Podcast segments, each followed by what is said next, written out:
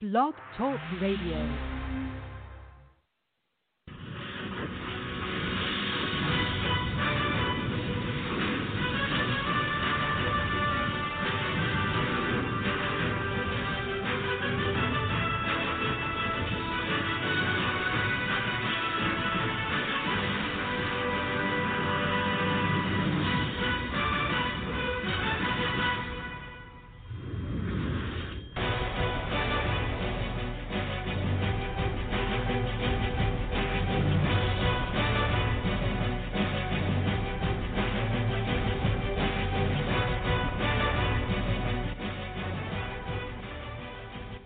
Good morning, everybody. It is a beautiful, chilly, cold Friday morning as we are, uh, again, now looking five days away from Christmas. A little bit longer for the new year, but it is going to be a solid five star show here on Southern Sports Central. I'm Rich. I'm alongside the producer over there, Will Porter, who was uh, going to continue to do what he does in a five star fashion as well. Boy, I tell you what, reached out yesterday and really loaded up the show here today with a, a really great group. We're going to travel all the way from down the road to a local high school with a young man that's going to be playing at Temple uh, this time next year. Matt Duncan will join us at 7:14. He is an Ashley Ridge quarterback. Uh, young man has shown not only can he throw the ball, but this year I'm a believer. He's uh, got the ability to become a a little bit of a dual threat there. Uh, ran the ball around uh, when they played Summerville this past year. I watched him do a couple of other things to where I thought, quite frankly, uh, he's a lot better in certain areas that I didn't realize he was at. So uh, they're going to get a good baller out of the state of South Carolina up at Temple uh, here in just a few. Uh, we'll talk to him again uh, about what's happening over at Ashley Ridge in his past four years over there. His brother, of course, by the way, also was a big time quarterback, went to Western Kentucky, and now is a quarterback over there. So, uh, quarterback uh, U is running in the Duncan family, and they will, of course, uh, man, that's going to be a tough thing for mom and dad as they're going to be separated. Uh, so, where do they go on Saturday? They go watch uh, one or the other. Uh, we'll talk to him about that and, and what it was like to, to be somewhat getting up in the mornings at that first time once his brother graduated. They knew he was going to be the big man on campus, but uh, filling the shoes of your uh, of your big brother, it's got to be a big deal. We'll talk to him about that. Of course, uh, uh, some breaking news last night, yesterday evening, uh, is that uh, their head coach over there has decided to step down after ten years. And I, I'm going to be honest with you. You know, the, the the coach that is there that is leaving, that has stepped down from the position is, of course, um, you know, somebody who, you know, I've had a chance to really watch and, and, and enjoy what he's done and, and everything to that delight. And I got to tell you, Kenny Walker is one of the best out here as far as, um, you know, five star dudes that anytime you reach out to him, he reaches back out. He always takes time to talk to you, you know, whether it's just to have a couple of, uh, of of, points to get out or whatever it is. It could be whatever, but he's always that guy. And we appreciate those style coaches because they're not a lot of them out here like that. A lot of coaches don't like to talk to the media. Like the guys don't like to have that conversation. And whether I'm wearing my media hat or I'm just hanging out, you know, uh, you know, Coach Walker has always been that guy. So I appreciate him. Wish him the best of luck in his his future endeavors. Now that means that means I believe now there's four jobs open in the Low Country. I don't know the last time we've had four jobs and uh, Two of them are in in, in uh, Power Five, Five A football. Of course, uh, now that Ashley Ridge opens up, that's one. West Ashley is two. The new realignment has uh, James Island, who was 5A. They go back down to 4A if that sticks. Uh, that job is open, and then Hanahan is open. And, and again, all four of those jobs are, are very uh, optimistic jobs, opportunities, if you will. Uh, we'll talk about that here a little bit because at 7:30, Kevin Bilodeau from Live Five News over at Live Five Sports he'll join us. We'll talk to him about the uh, the coaching carousel that's become a, a, very heavy conversation here in the Low Country. Uh, we'll talk to him about the realignment uh, in 2020, his thoughts, National Signing Day on the local level. Uh, we'll we'll kind of see where some of our kids here locally are heading, and uh, teams to watch out early for Friday Night Lights. Uh, who's kind of got that upper hand coming back? I, I believe Summerville is going to be in pretty good shape this year because they have a large class coming back. they've got key players coming back.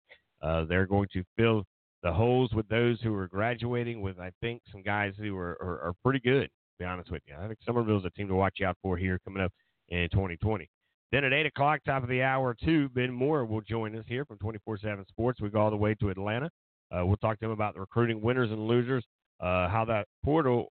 And here's something I don't know if a lot of people are thinking about. The portal now is starting to become a factor already. There's been a couple of guys who it looks like to me who have signed and moved around. Now Liberty once again, I think, got a quarterback yesterday from Maine. He jumped in the portal and he signed his letter of intent over to Maine. Of course, uh, you already know Utah. They were able to get Jake Bentley from South Carolina. So there are those those things that I want to talk about a little bit today when it comes down to uh, you know if you're not happy about your signing class, you got to wonder is there another plan and process? Florida, for a lot of people's sakes, thinks that maybe they didn't benefit as much. Of course, uh, Will yesterday mentioned uh, uh, Florida State. Well, guess what? 8:30. Logan Robinson. He is the owner of the Nole Game Day down in Tallahassee on the campus of Florida State. Will join us at 8:30. He has joined me in the past with another company that he worked with, uh, but now he of course is uh, up and running the Nole Game Day, and he'll check in with us all the way from Tallahassee, Florida, at 8:30, and uh, we'll talk to him about the new coach down there. There, I, would say his thoughts, his opinions on, on how big this thing is going to happen uh, and how quick it could happen over at, at Florida State. So uh, again, four solid guests coming in here throughout the show. Should be a good one. A lot of topics to talk about.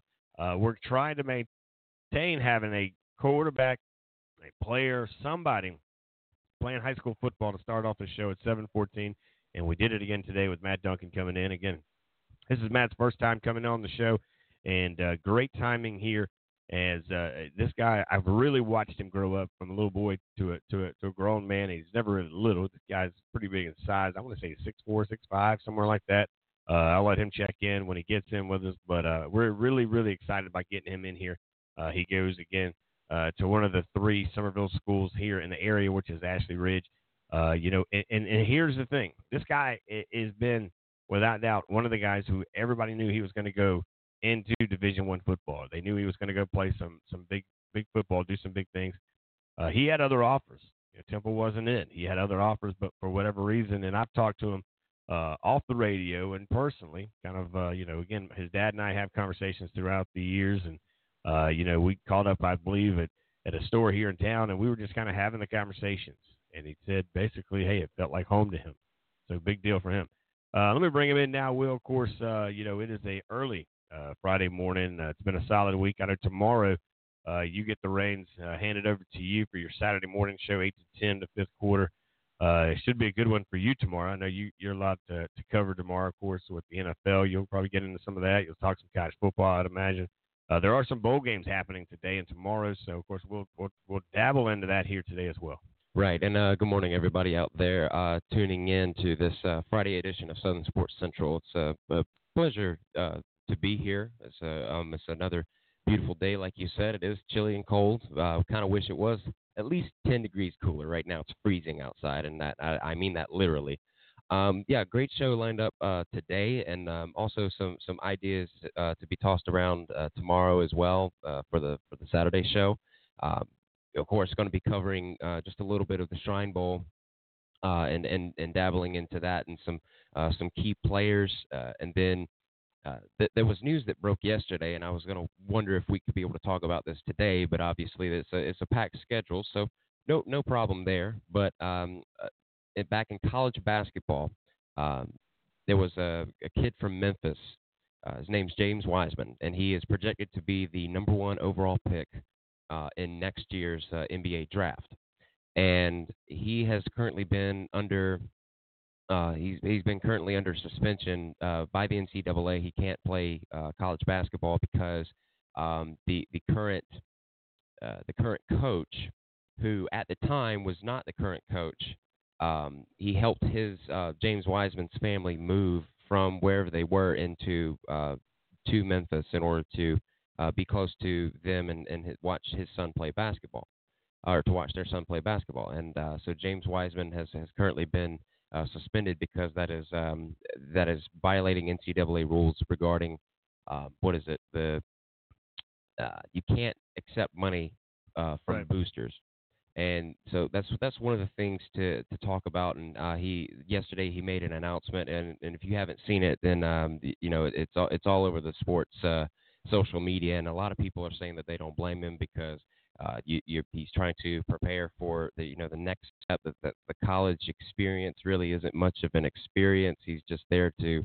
um, he, he's really just there to play the game of basketball, and they're um, and they're and they're really uh, missing out on on this opportunity. Uh, the NCAA is to to let this kid play, um, to to let a, a team and a program like Memphis uh, be able to benefit from him and his talent. But um, you know all that and really a lot more from from the college aspect, and then also looking at some NFL games uh, going into I think this is week 17 that uh, that these teams are playing. So uh, yeah, full slate for tomorrow for sure. But uh, right now we're gonna we're gonna dive dive into the show this morning, Richie. Yeah, it should be a good one here. Uh, you know, my my thoughts are this again, the the college front comparatively with the NBA is a lot different than the college front is to the NFL. You know, again, it, it's never really promoted. It's never really pushed. It's never really been a big thing about them coming to college and holding them accountable for why they come here. I mean, guys like that's why Kentucky's able to win, you know, championship after championship in the past. I mean, they don't have that same luck this year or, or many years in the past. They don't. Uh, I don't. I don't know. Would you say Duke is like that a little bit? I, I don't see Duke like that. I think Duke's kids come and stay a little longer. North Carolina kids seem to come and stay a little longer. But Kentucky and Louisville, you know, there's certain teams to me that that's just what they're known for. They're known for the two and in and out. And that's it. And, and again, it doesn't teach our kids, uh, you know, to come and hold themselves accountable, you know, and to hold to their commitments and, and things like that. So again, we so fast want to blame the player instead of blaming the, the game. You know, they old saying, "Don't hate the player, hate the game." And for me, that's that's what it is. They they it, this is college football's, I mean, college basketball's problem, and their fault, and the NBA, by the way, who has endorsed all of this nonsense and, and tomfoolery of allowing these kids to come in for one and done or two and done or, or whatever it is. It's never for long that they just kind of come in and they just fade themselves out. So uh, even in the NBA, you don't even have to go to college from what I remember, unless it's changed. No, that's right. Yeah, you you, you have right to be, high school. Yeah, no, you have to be uh, at least 19 years old 19. in order in order to enter the draft. Yeah, but most kids are that age now. Because Yeah. a lot of them are that that that that whatever red shirt, you know, that they that they automatically get when they're younger. They realize that most athletic parents know they get it. To hold their kid back a year, it's going to benefit him later in the years, and and so you see that. So even at 19 years old, right? Even at 19 years old, the kid can go in. You know, did what LeBron James did it. A lot of these guys do it. But what happens is they miss out on the experience of going to college, and, and everybody'd say, well, it doesn't make any sense for them to go. I get it. I, I guess. You know, I, I, there's there's I think there's some pluses to, you know, guys going into to college and, and, and getting a degree or or to doing that or whatever. I mean, I, it is what it is. I go different ways with it. You know, it's just interesting how the NFL that's not even an opportunity. It's not even an option. It's not even an option. You have to go three years and then join the draft. Now you could be one of those years could be a redshirt year, but you still have to join the draft. And for me, you know, I, I think college basketball ought to enjoy. They ought to embrace that as well. Uh, you know, they have their own reasonings. They do their own things. Uh, you know, major leagues the same way though. Major leagues, you come right out of high school, right out of minor leagues, and boom, you're in. You know, and I mean, so you see guys doing that, signing billion dollar contracts and doing things. So college Yeah, football, once again, is its own entity. Yeah, and, and it's a big conversation, and I'll um, I'll definitely dabble into that uh, come tomorrow's show. But um, uh, what do you say we take a break and then uh, send it right back here? Yeah, let's do that. We'll take a break. Matt Duncan is scheduled to sit, uh, sit in here with us in about two minutes. Uh, we'll check in with the uh, the big man that's heading to Temple. Well, I tell you what, this is going to be a good conversation. Been waiting to have this cat on the air with me for a long time. So we say uh, we'll be right back. You're listening to Southern Sports Central, part of the Blog Talk Radio Network.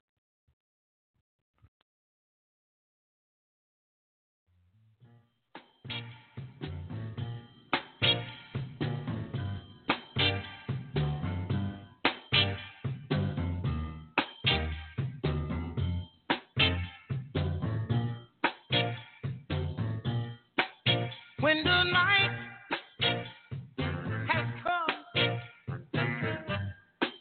and the land is dark, and the moon is the only, only light we've seen.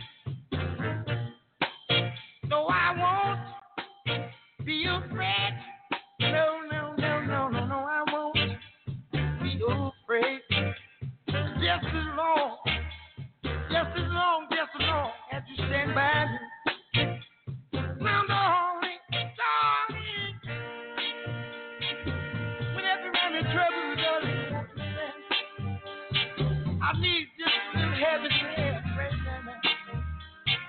And darling God, won't you stand by? If the sky look upon Lily, should tumble and fall, all of the mountains may crumble, may crumble to the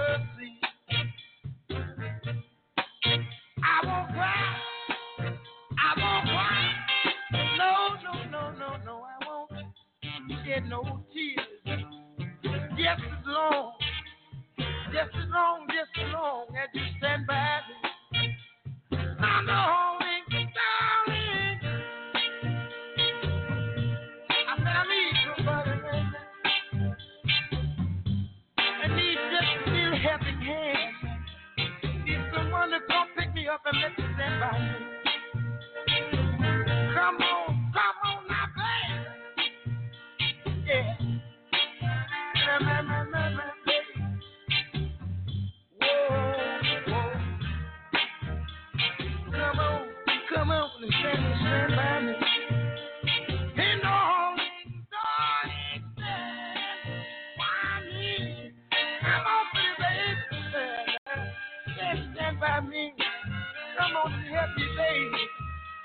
need a.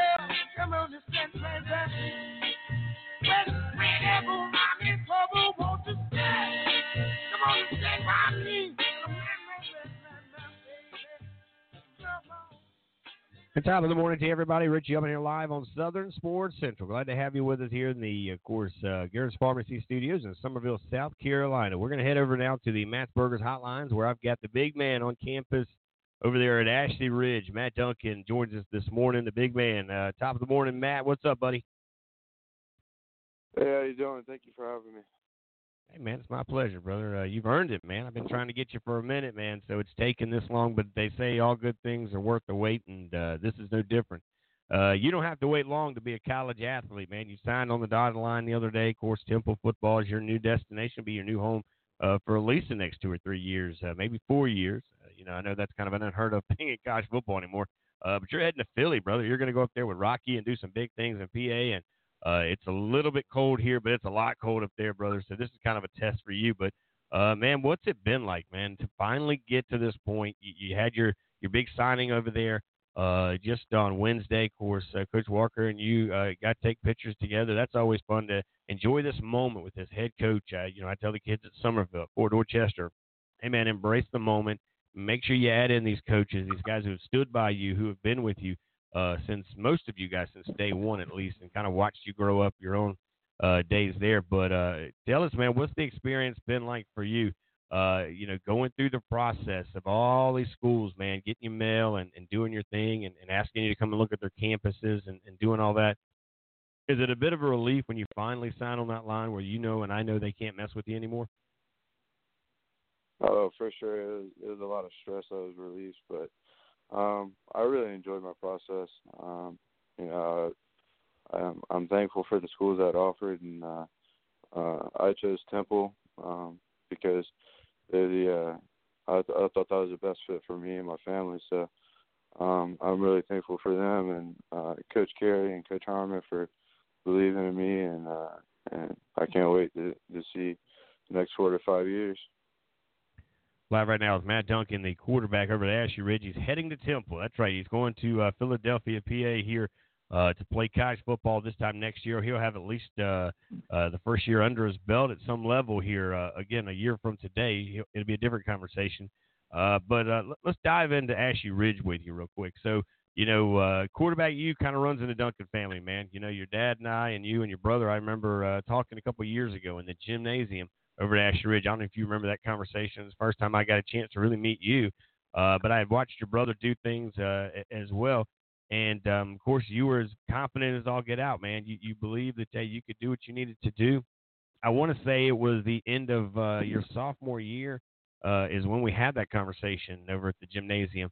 Uh, but but what's it been like? You know, we talk a lot of guys who come on the show who have to fill the shoes of uh, of somebody else, but you have to fill the shoes, had to fill the shoes uh, of your brother. I mean, who again, who had been kind of uh, that market guy, man. Everybody knew who he was, what he did. He had the ability to really move around, throw around, and uh, kind of set that Duncan expectation, and and you come in and blow it out of the water, man. Had a heck of a year this past year.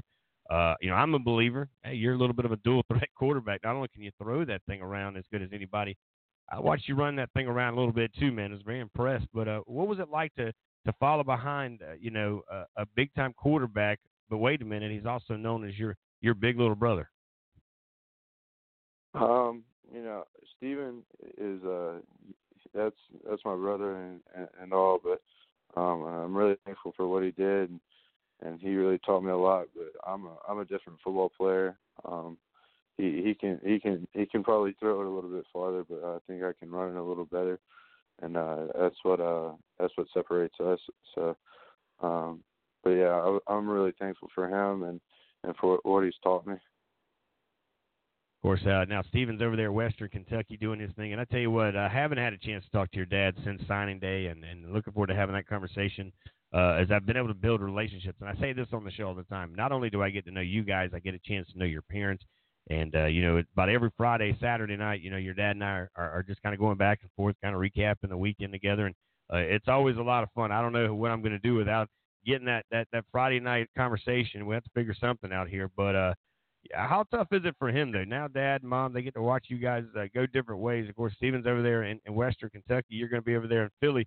Uh, you know, I've I've seen parents have to travel a little bit, man, but uh, it's got to be kind of neat in the, in the Duncan home to have two kids going and playing big boy football on Saturdays. For sure, I know he's proud, but uh, he he's a big uh driver, so I think he'll he'll like to drive up to Philly. It's honestly not that bad.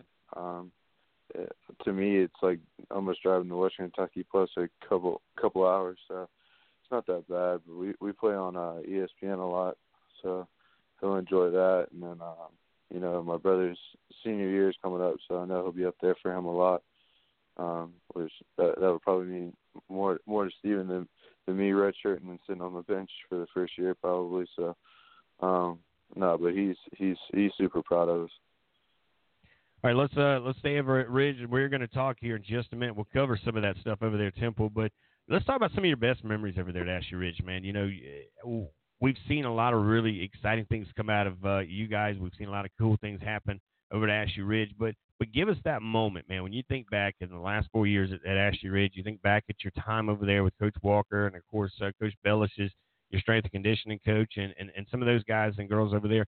Give me a moment, man, when you stop and think, man, it's hard to believe it's over. What's going to first thing kind of come to your mind when it comes to uh, your days over at Ashley Ridge?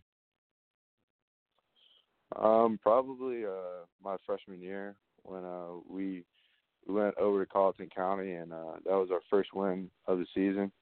Um, you know, going into the season, I was told that I, I, I would be a backup to uh to a senior quarterback. So um, so I can just uh, I was gonna get get ready, you know, study the playbook a little bit better and and, and uh, get a better grip on the on the whole system. And then um, the first game against Cane Bay, I uh, kind of got thrown in, in, into the fire on Thursday. He said, "Hey, you're you're starting tomorrow." So um, you know we had a we had a rough start, but um, yeah, Colleton County that was that was the first win. That was definitely a good feeling and something I always remember.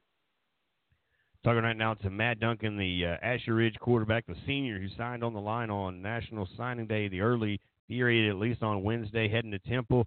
Uh, talking about his favorite moments over at Ashley Ridge and the time that he's spending here with uh, well, with those guys. Of course, uh, Coach Walker has been with you uh, through the whole walk, man. And I ask these guys this: everybody comes in, tell us something special about Coach Walker, man. I know you guys are really close. Uh, you know, and this is one of the segments I really like when I ask you guys this uh, about your coach, man. There's that relationship between a player coach that, that a lot of people don't understand. They don't see a lot of things, man. But, but what are the memories you're going to take with you and something that he's taught you as you're going to take that with you up to Temple as well? You know, Coach Walker, he's he's a he's a really caring guy. He's he's taught me so much, and he's taught me really to, how, how to be uh, responsible. You know, uh, you can't be late. You, you got to be the first one in, in into the weight room. You, you got to be basically you got to be the you got to be the, the man.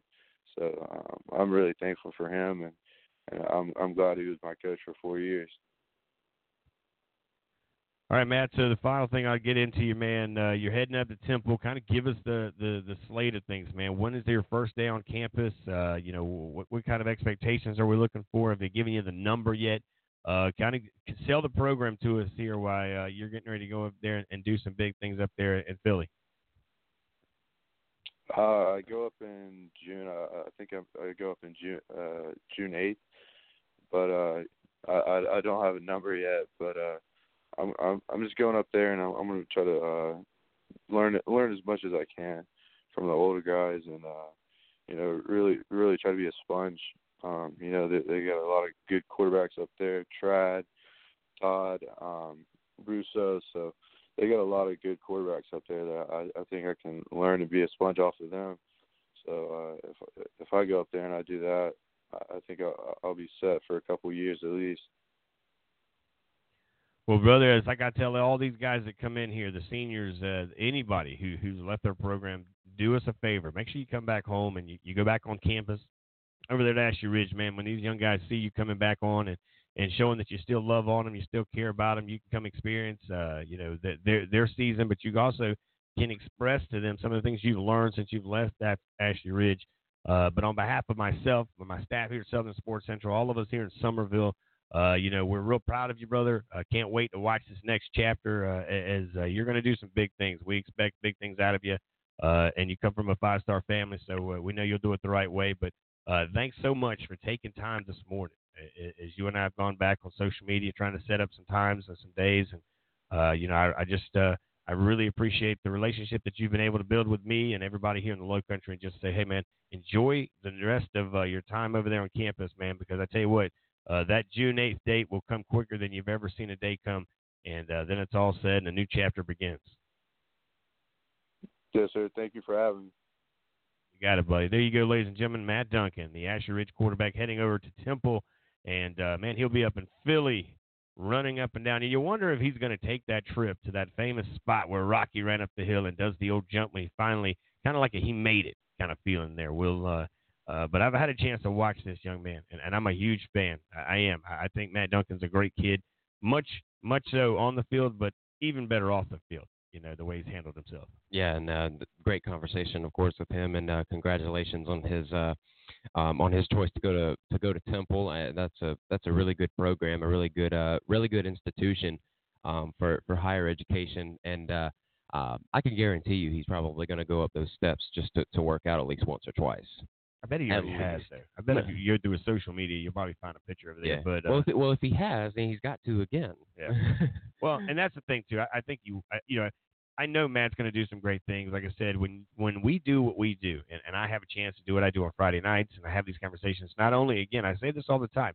Yes, I talk to players. Yes, I talk to coaches, but I get to talk to moms and dads and have relationships. And the one thing that I've enjoyed uh, is getting to know Mr. Duncan, the dad he and I have gone back through the years, and on Friday nights we've we've exchanged conversations and text and just just kind of recaps of the game because I'm not at his game because I'm at other games, and, and so it helps me kind of stay in the know and in the loop with all these other guys. And uh, you know, you're gonna you miss those moments. Uh, you know, the same thing was was um, you know when you when you look at uh, like Mr. Hancock, who uh, DJ Hancock is his son, who's now uh, doing his thing at Gardner Webb, who was a running back at Summerville, right? And he basically, be honest with you, he um he and I would communicate, but we still communicate, and, and I hope that continues with Mr. Duncan and a lot of these parents who come and go, and we still stay communications and and do things. Of course, uh, you know, now DJ was the last 1,000 rusher at Summerville a couple of years ago. Mm-hmm. Uh, the only kid I know that can get knocked out, drug out, pushed out of bounds, get up smiling, and run all the way back to the uh, huddle smiling as much as if he was told he's getting in the game for the first time. That's just his personality. Matt's the same way. Matt's a gamer. Matt's a kid who yeah, he took some major hits this year. Man, he took mm-hmm. some big time hits. Uh, you know, he he really put the team on his shoulders, literally. And uh, you know, he did. I thought the best that he could do. You know, he had. Uh, you know, he didn't have. I would say as many great receivers he's had every year behind him, around him. Uh, but he made the best of what he had. You know, and that's not a knock. They were just young. The, right. the team was very young, and, and and some kids had transferred out and went over to other high schools. And uh, you know that that doesn't help a quarterback neither. If he doesn't have a guy to throw it to, you know, you, you, you just realize if he ain't the runner, you know, it's going to be a long season.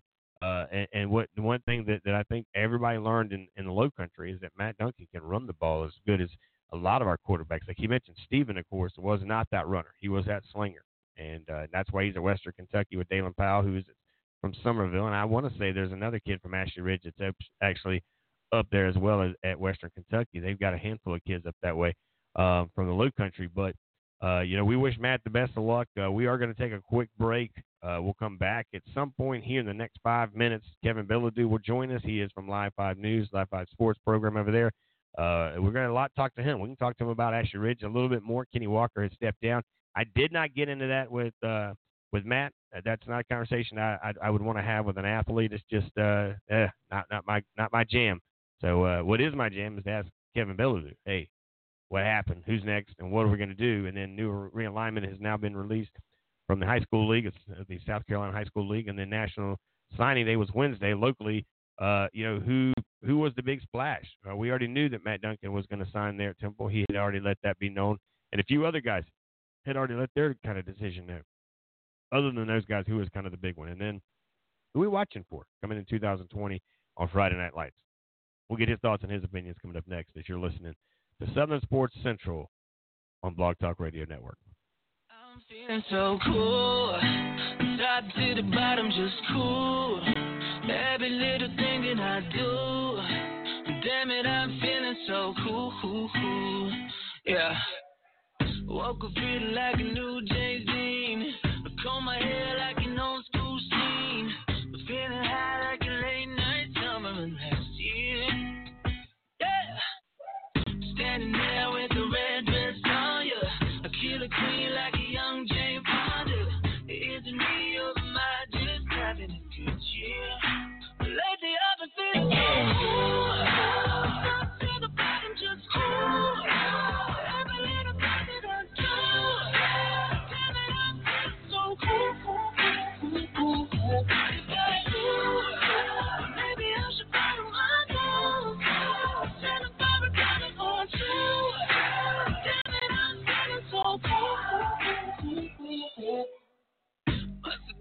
something right,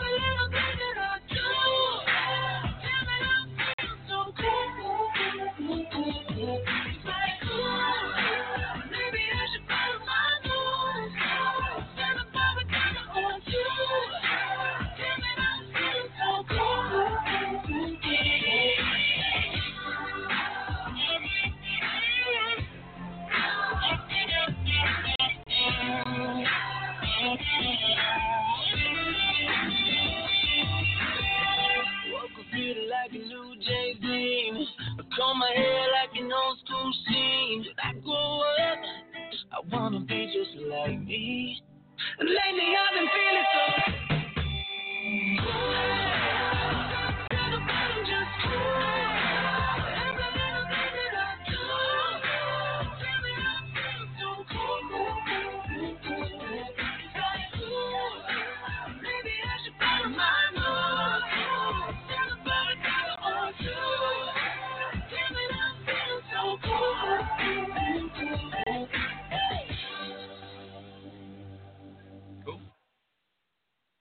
Welcome back, everybody. I'm Rich Hillman here alongside, uh, of course, uh, Will Porter, pushing the buttons, answering the phone, tweeting it out, getting it out and about. You can follow us on social media over there at SO Sports Central. That's the easiest way to hang out with us if you're not going to call in here this morning and talk to us live. You also can find us on Facebook at Southern Sports Central as well. You want to call in this morning? Come on in, hang out with us, give us your thoughts because if you're a high school person, there's a lot of things happening, especially in the low country, man. We've added uh, to the list of coaches that are now available, and there may be more, but for my last check, you've got, of course, uh, Ashley Ridge is now open as a head coaching job.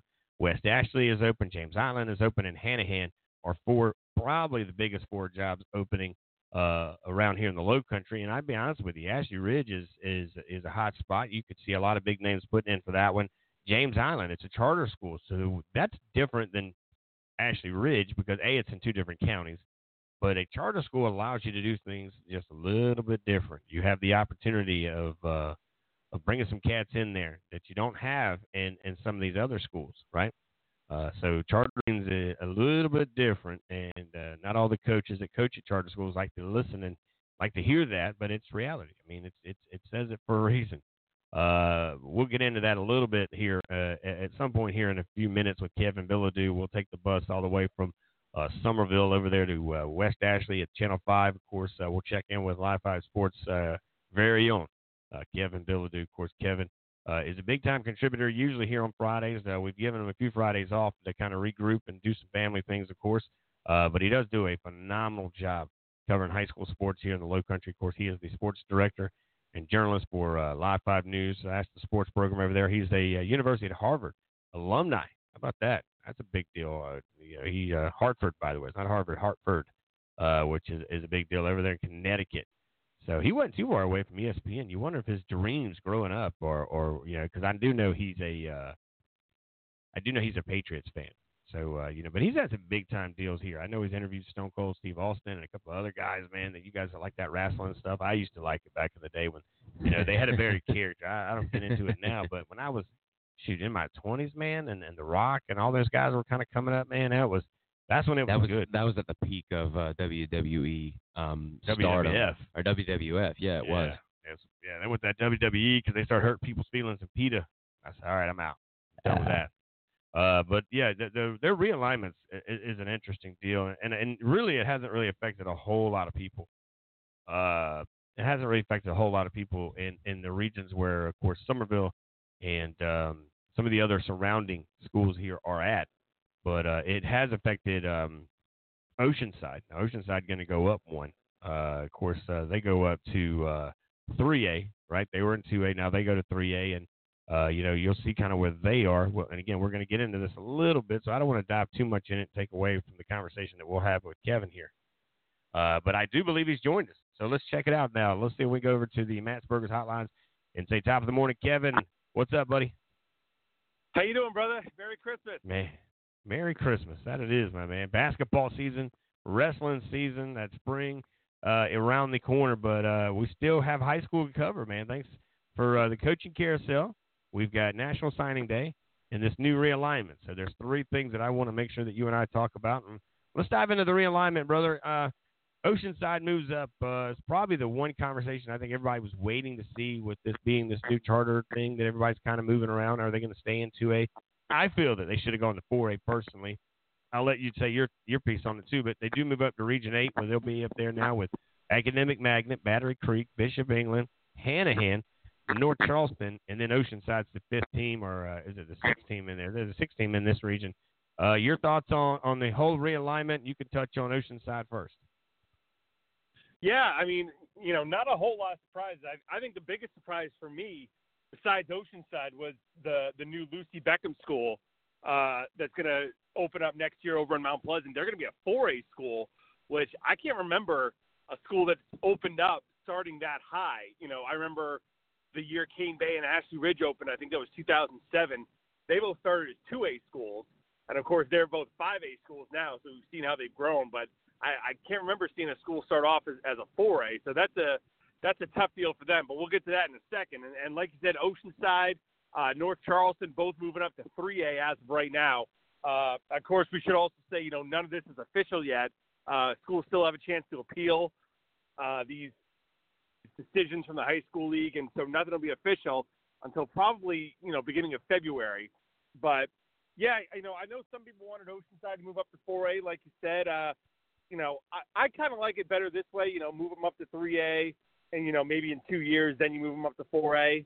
You know, assuming the school keeps growing, but you know, I, I still think this is a it's going to be a fine move for them. It's you know, besides from football, you know, putting them in a region with Bishop England, that's going to set up a lot of good soccer matches, a lot of good volleyball matches, and lacrosse matches too. So, you know, I, I think we could start to see a really good rivalry between Oceanside and Bishop England develop over the next couple of years. Yeah, they'll kind of get that. Uh, it'd be the battle of, uh, I guess it'd be the battle of um, Cooper, the river over there, the Cooper River Bridge or whatever. over that way. That'd be an interesting conversation. Uh, I did see a lot of people put a lot of interest in, in having Burkett in, in 2A, and, and there was maybe a little bit of fuss that these guys maybe should go to 1A football. Uh, with them now, of course, uh, they're in a very tough region over there. If this region sticks, Woodland moves into this region. Of course, it'd be Woodland, Timberland, uh, Ridgeland, Hardeeville, Philip Simmons, the other school over there uh, on that side of the world. Lake Marion going to come in here, and then Burke High School. Uh, your thoughts on this Region Six again, if it sticks uh, into a football? Yeah, that's the thing that's tough for that is that that's just a lot of travel for Burke. I mean, other than Philip Simmons, you're talking to every school is at least a 45 minute drive away. So that's that's a rough deal for them. I wouldn't be surprised if they appeal and and try to move down to 1A. But but yeah, that's a brutal region. You you you put uh, Timberland and Woodland in the same region. Uh, I mean that's that's a that's a long haul for both of them as well. So, but they're two they're both really good football programs, and and that'll be fun to see them have to go against each other every year. Live right now, Kevin Bilodeau from Live Five News over at Live Five Sports. Uh, as always, he is our uh, the man with the plan uh, when it comes down to it, and uh, helps us out here with all of our local high school and across the state of South Carolina sports. Uh, let's go up to 4A football, where James Island goes from 5A to 4A. They go over to Region 7 if it sticks. Again, none of this is guaranteed until February. So this right now is kind of a throw it, see what sticks. What doesn't stick, we'll put it back on the board somewhere else. But Region 7 in 4A has uh, Beaufort, Bluffton, Colleton County, Hilton Head Island, James Island, Lucy Beckham, like you mentioned, and May River. Now you talking about uh, if these guys, if you're a bus driver getting paid by the mile here, you're going to get pretty paid. You're going to get paid pretty well. uh, but uh, your, your thoughts on this one here with James Island? By the way, uh, you know this is a team also that's uh, hasn't said yet who their coach is. We kind of have an idea what we think might happen over there. But that being said, uh, talk talk on both of those fronts. Number one, with James Island coming down, and this region as a whole, and then we'll talk a little bit later before I get you out of here about the coaching situation. Yeah, and you know, with James Island moving down, that becomes a much more attractive coaching situation because now you're not going up against, you know, Berkeley and and Fort and and all these teams that they've been playing every year. So, you know, there's that's nothing against Colleton and, and the uh, Hilton Head, the other schools in that region, but it's it's definitely a step down, and so that that makes that James Island job a little bit more attractive. But yeah, like you said, James Island and especially the the new Lucy Beckham school that's just a lot of travel for them. And you know, mm. I I that yesterday, and some people say, well, you know, it's only once every other year that you go to these schools, so it's not a big deal. And for football, that's true, but you know, you got to remember that for basketball, you're going there every year. For soccer, you're going there every year. And so to have to make those trips from Mount Pleasant or from James Island to Colleton and to to almost Savannah and you know all the way mm. down to Beaufort and all that, that's that's just a lot of travel, and that that's tough for you know, you're you're thinking on school nights, you know, you've got to drive down an hour to Beaufort and then play your games, and then you're leaving a couple hours later for another hour long ride, and you're not getting back till eleven eleven thirty, and then you got to turn around and go to school the next day, and and that's tough. And you know, I don't I don't really have a, a solution to that because there really isn't one unless you wanted to keep James Island in 5A, but you know, that's just a tough deal and you know, I was talking to my old friend Andy Pruitt yesterday, the the old Live Five sports director who now works for Charleston County Schools, and he was just telling me that, that, you know, I was asking about why Beckham's starting off so high in 4A, and he just says there's going to be so many kids in that school right when they open up, and within the hmm. first couple of years, they're expecting thousands and thousands of kids to be in that school already. So there really was no other move than than to put them into 4A. Live right now with Kevin Bilodeau. He is our one-stop shop, our connection to the low country athletes around uh, the area, but we also, of course, uh, cover some stuff around the state with him as well. But talk about this new realignment situation that's come up. One thing it didn't really do, other than you see James Island jumping out of Region 7, Region 8 stays the same. Region 7 uh, has Berkeley, Cane Bay, Goose Creek, Stratford, and Wando. And uh, the other side of the uh, of I-26 is Dorchester County's Region 8, Ashley Ridge, Fort Dorchester, Stall, Summerville, and West Ashley. Now, uh, no news there. There was conversation at one time that they were going to try to go a smaller, uh, I would say a smaller number but larger teams inside each region. Uh, for any reason, uh, that didn't, for whatever reason, that didn't happen, which I'm glad it didn't. I like the factor that you have the Berkeley region per se in the Dorchester County region. It's kind of like the SEC and the ACC kind of matchup when when these two teams play one another. Uh, but out of all of these, one thing I did notice that even in the upstate, I went back and looked at the upstate. Man, up there where Byrnes is at, uh, they put a couple teams in there who, quite frankly, you almost feel sorry for them right off the rip before the season's even started. Uh, but but I think you you keened on on something pretty quickly there. We only really kind of think about this in a football aspect, but this thing affects every sport in the entire high school league umbrella, and that does affect basketball and wrestling and softball and track and field and all of that. So there's a lot of running around to be done. So your thoughts on that, and of course, um, you know, like even uh, my my producer showing me this with uh, Wade Hampton and Riverside you know, uh, they're up there with, with some of the big dogs, man. I mean, when when you talk about it, they're up there with Byrnes and Dorman and uh, Spartanburg. You know, it's it's gonna be tough for those teams like that to compete. Yeah, it, you know, the the school that comes to mind for that is Stall for me because I I talked with with some of the people over at Stall a couple of years ago when they first got moved up to 5A, and they were supposed to be a 4A school, and they petitioned to be a 5A school and you know, I thought that was crazy because they were having trouble winning games in football at the at the three and the two A level that they had been in.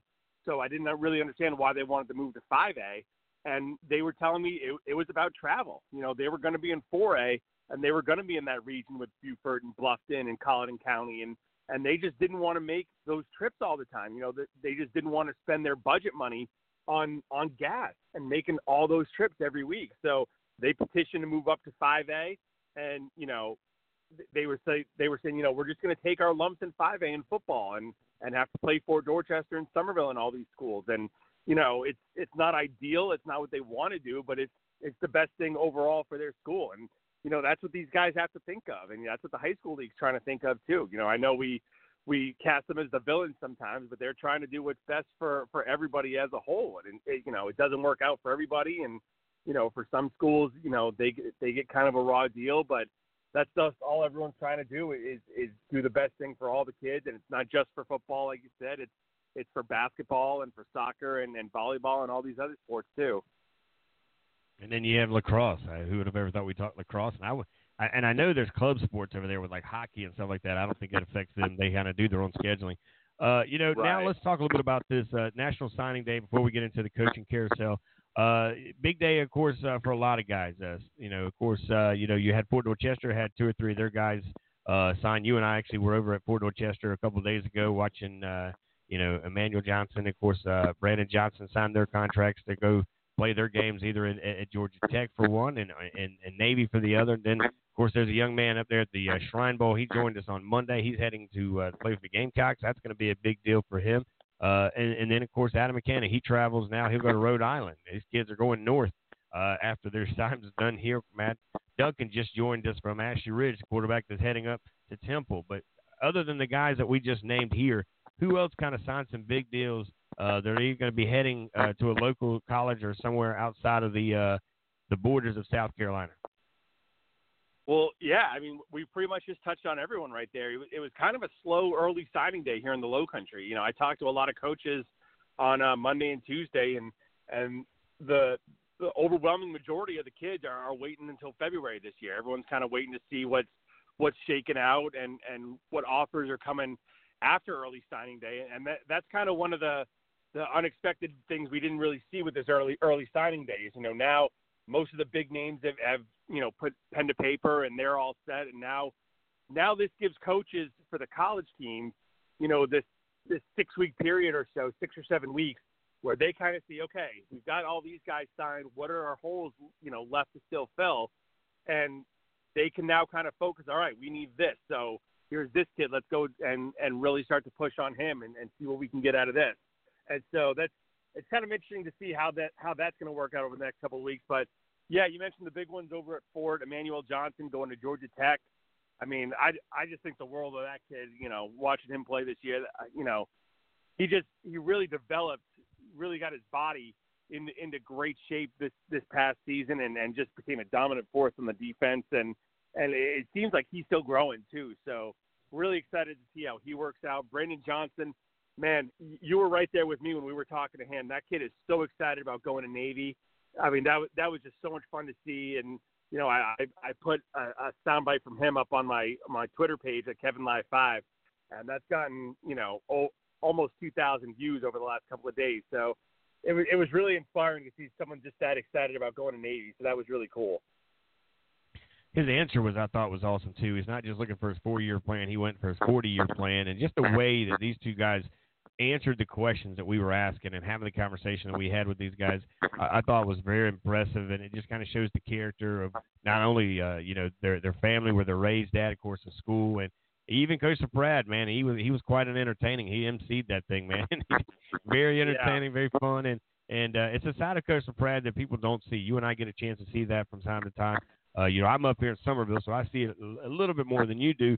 Uh, but that being said, you, you know everybody sees him on the sideline as that guy, man. He's he's kind of like Coach Knox, man. Just a different, uh, you know, he's the low country version of, you know, let's go get it done. He's he, he's not happy because the game's going on, and then he goes into a different mode. You know, it's almost uh, two different sides of coach. But you know, you saw that loving side of him on Wednesday, and, and that's true for a lot of coaches. As now we're going to kind of transition this thing with coaches carousel. Of course, uh, Coach Call is one of those guys, man. He's he's kind of the Dabo Yeah. Swinney uh, of the high school league, and, and I tell him all the time. And we're both Gamecock guys, so we kind of chuckle a little bit about it. And I always say, man, you're, you're a lot like Dabo, man. he kind of like, uh, well, you know, and, and it's a compliment. He knows it's a compliment because the way his style of coaching it works, man. And and so he's doing that in Summerville, and what Coach Pratt's doing is working in Summerville. Uh, but now we're going to have another new name to talk about up here in the Summerville area, and that's going to be, of course, over at Ashley Ridge uh, with uh, you know Kenny stepping down. That's that's a big deal. And, one thing I think we'll agree on is that anytime we've reached out over there, he's always answered us. If we see him in public, you can see him at the Lowe's or wherever, just like all the other coaches that that, that we're very fortunate here in the Low Country to be around. But Kenny's no different, man. He's always stopped with his family and, and just talked to you about life or what's going on. And, and we'll definitely miss him on the sideline and around the the uh, the, the school over there at Ashley Ridge as far as being the head football coach. But you got any news like what happened, where it came from? It kind of shocked a lot of people. But we heard about this a couple of, about a month ago, and, and then it kind of comes Yeah. to light here uh, about four weeks later. Yeah, well, you know, I just want to say first off how much I I've enjoyed working with Kenny over these these past 10, 11 years. Uh, like you said, always a guy. He will always stop and talk to you, no matter when you call, whatever you need. You know, he was one of the first guys I called on Thanksgiving Day after Coach McKissick passed. Uh, of course, of course, he was an assistant at Summerville with Coach, and you know, I left him a message thinking I would talk to him the next day or sometime over the weekend. He called me back about 15 minutes later, and you know we had a, a, a nice little 20 minute talk just about Coach McKissick and and what the coach meant to him. So I, I appreciate him so much. Uh, you know, I know the grind of coaching has really been getting to Kenny over the past couple of years. I know he he's been talking for for several seasons now about about stepping down and, maybe moving to an to an administrative role. So this was something that that's kind of been on the horizon. I think this is a good time for him to go. You know, he spent the last several years uh, with a Duncan at quarterback, whether it was Steven or Matthew now, and with Matthew heading off to Temple, this seems like a a good time for him to kind of take a step back and and you know spend more time with his family and and focus on that administrative work a little bit more. Any ideas of who you think kind of slides in here? Is there a guy, you know, Coach Marion's been now uh, there a year, right? He came down from uh, West Ashley and, and, and found himself as the OC over there. Or do you see, and, and it seems to be kind of a common thing, these guys are going to go outside to, to kind of restart this thing, kind of rebuild this foundation over there with just a different look.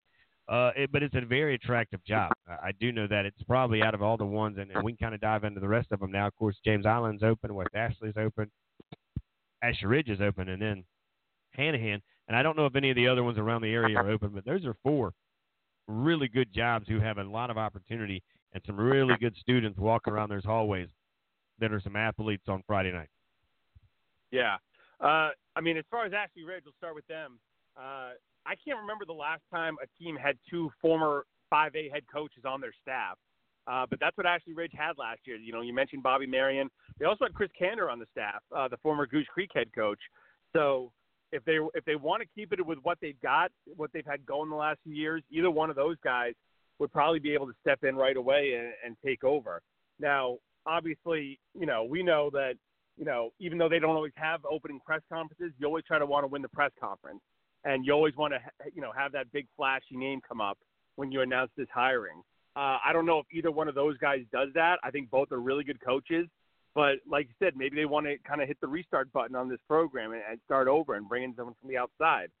So I really don't know what Ashley Ridge is looking to do in that, but they have options right there on their staff. Uh, you mentioned West Ashley. Uh, uh, William Weinberg was the interim head coach this past season uh, after they let Bobby Marion go it, back in August.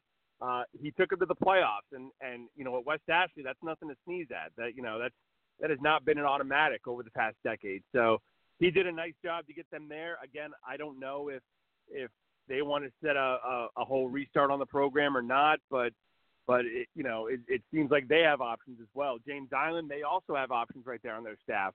Uh, Rick Reitz, the former Porter Gaud head coach, he went over just this past season and become the offensive coordinator under Ike Allred. Uh, coach Allred stepped down last week, so now it seems like this is kind of tailor made for Coach Reitz. You know, I know he's wanted that challenge of, of you know, he put up such huge offensive numbers at Porter Gaud.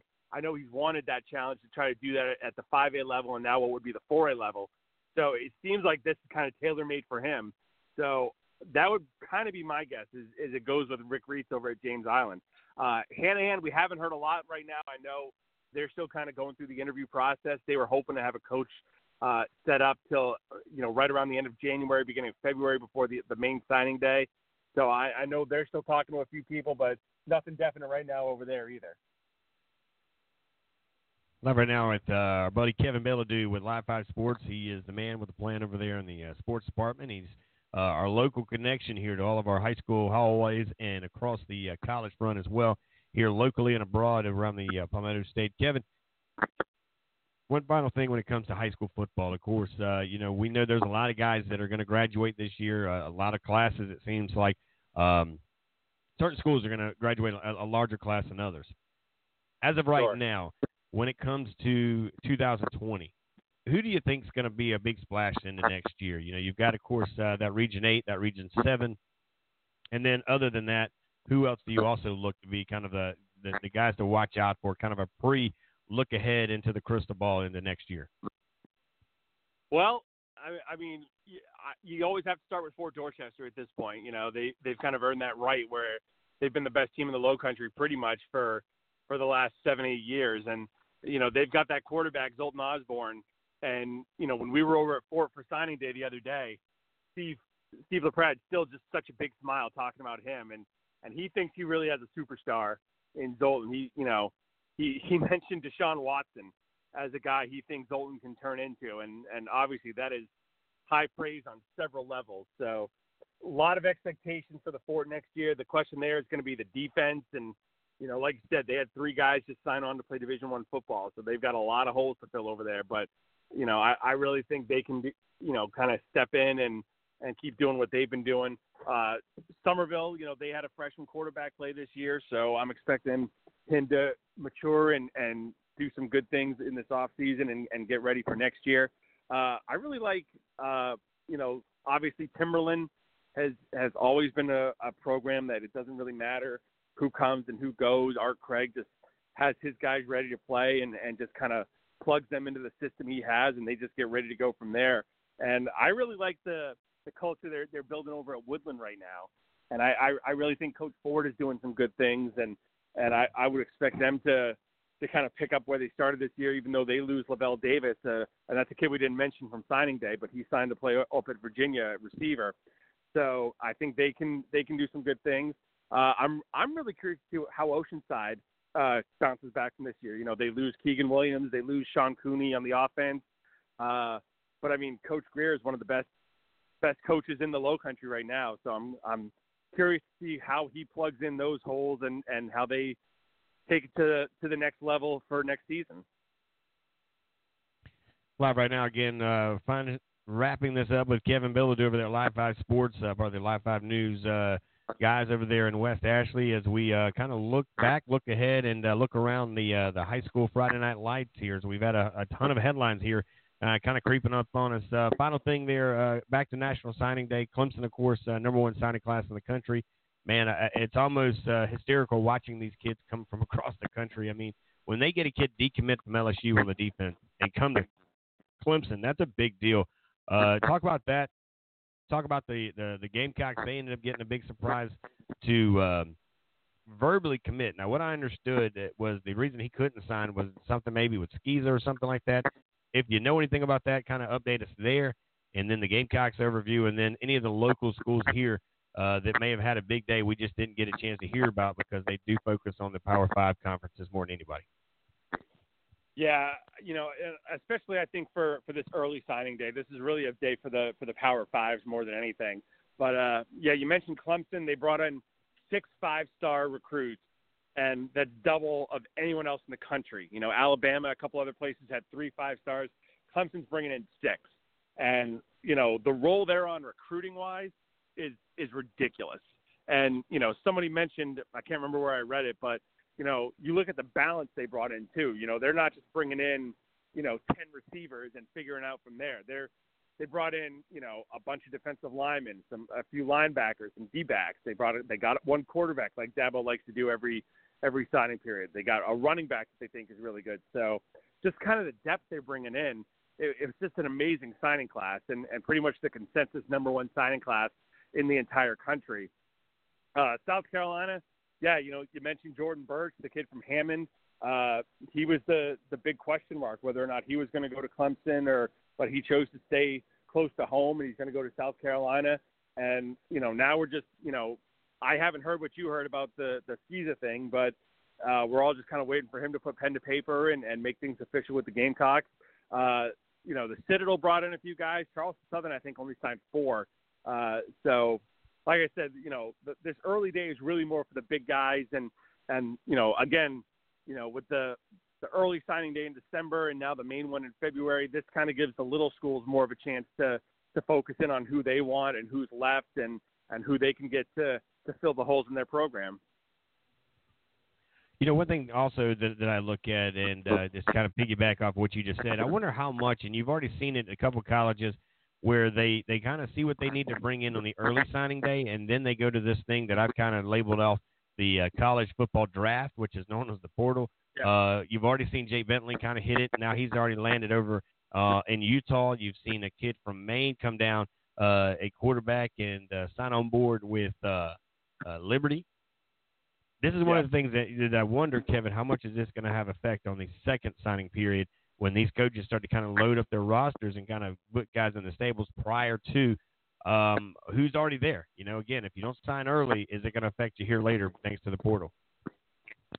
Yeah, and that's a great point. But you know, you know, I I think coaches would still, and you know, especially we see it at Clemson. You know, Dabo, he doesn't take kids from the portal. He doesn't take transfer kids, and you know, he says over and over that's that's not a knock on on the kids who enter the portal or anything like that. It's just not how how they want to build a program. And I still think you know coaches are are going to prefer to bring in high school kids if they can. And you know the the opportunity to to have those kids on campus for four full seasons as opposed to one or two, you know that's a big difference for them. And so, you know, unless you're talking about the the kind of top tier talent guys, you know, I, I think coaches would still rather go and and get a kid from high school than than opposed to grab a kid from the portal. But it, you know, whether it's the portal or whether it's the the later signing day, it's still a chance for them to, you know, look around. And you know, now like we said, they've got six weeks until the next signing day where you know they've they've got the early signing kids in and they can see you know what positions they need to work on and now they can zero in and focus on on those guys and a couple of kids at, at that position that they need and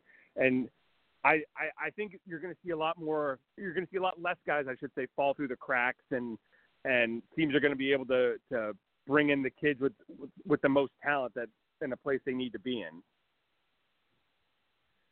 Well, Kevin, as always, buddy, without you, man, I don't know if I'd be half as good as we are here on the local front, man. We appreciate your time, your connection, your contribution to Southern Sports Central. Of course, uh, you guys uh, make sure you follow him over there. He is, uh, again, uh, the man with a plan. He does a great job, not only in Friday Night Lights, man, what you're continuing to do uh, in the world of basketball with all of your interviews and your follow up there is incredible. Of course, he is the sports director, uh, journalist over there at Live 5 News, also, of course, uh, head of the uh, sports department. You can follow him over there at Kevin Live Five on Twitter. Now, Kevin, uh, any other things you got going on this weekend? I know the Shrine Bowl's happening tomorrow. We've got a handful of our kids up there, but uh, what's the plan for you guys over there at the sports department this weekend? Yeah, the Shrine Bowl is big coming up on Saturday. Uh, the College of Charleston is home. They play South Carolina State uh, in basketball coming up Saturday afternoon. So that's a big one. But other than that, man, today is my first day off in in a while, and I'm I am now off until January second. So I think this is the this is the first time in about four years that I've had more than four days off in a row. So my wife, I think she's to take my phone and take my computer and stuff them in a closet for a couple days, and I I think that's fair. So we're gonna I'm gonna try to unplug for a few days and and maybe maybe dip my head back up for a day or two after Christmas and see what happens. Well, man, we're glad we got to catch you before you got to break that honey-two list is uh, long and strong, I'm sure, buddy. So uh, enjoy that. I'm sure I'll see you over at, uh, at Lowe's or Home Depot here over the next couple of days because you also, like me, live up in the Summerville area. So we'll look forward to catching up with you, man. But uh, Merry Christmas to you and your family, man. If we don't talk to you before, Happy New Year. And uh, thanks again for all that you do for high school sports, all the young kids here. Uh, you give them uh, a lot more than an opportunity. You give them a chance to be heard and seen and uh, you really dive in and, and love on them as much as we do. So we appreciate you, buddy. No problem, bud. You guys have a happy holiday. We'll see you next year. Everyone, take care. Thank you, ladies and gentlemen. There he goes. That is Kevin Bilodeau, and you know we talk about coaches a lot of times, the avenues and the time that they give away from their families, but you know these sports guys, they do the same thing, man. They they don't stop when the season's over because it really never stops. We cover it all here, uh, of course, uh, on Southern Sports Central. They do it at Live 5 News and across the deal. So we got a break. We're behind schedule. We're going to catch up real quick, so don't go anywhere. Coming up, Ben Moore from 24 7 Sports checks in from the ATL. We got a lot to happen over there with him as well. We'll be right back. My family and I were suffering with no protection from the hot Carolina sun. I called the tint farm and they told me about their line of ceramic window film. Now I have 99.9% protection from harmful UV rays for the ones that matter the most. You don't have to be a math teacher like me for those numbers to make sense. Don't be alarmed. Call the farm. I was driving in extreme Charleston heat. I couldn't take it any longer. I wasn't alarmed. I called the farm. I used to be the victim of bad tent. It was so horrible, I was embarrassed to be seen driving even in my own hometown. I called the tint farm, and they took care of me. I wasn't alarmed. I called the farm. I'm Jonathan Farmer, owner and founder of Tint Farm. Are you a victim of bad tent? Are you suffering from extreme heat? We here at the Tint Farm want to help you with these horrible conditions. Don't be alarmed. Call the farm.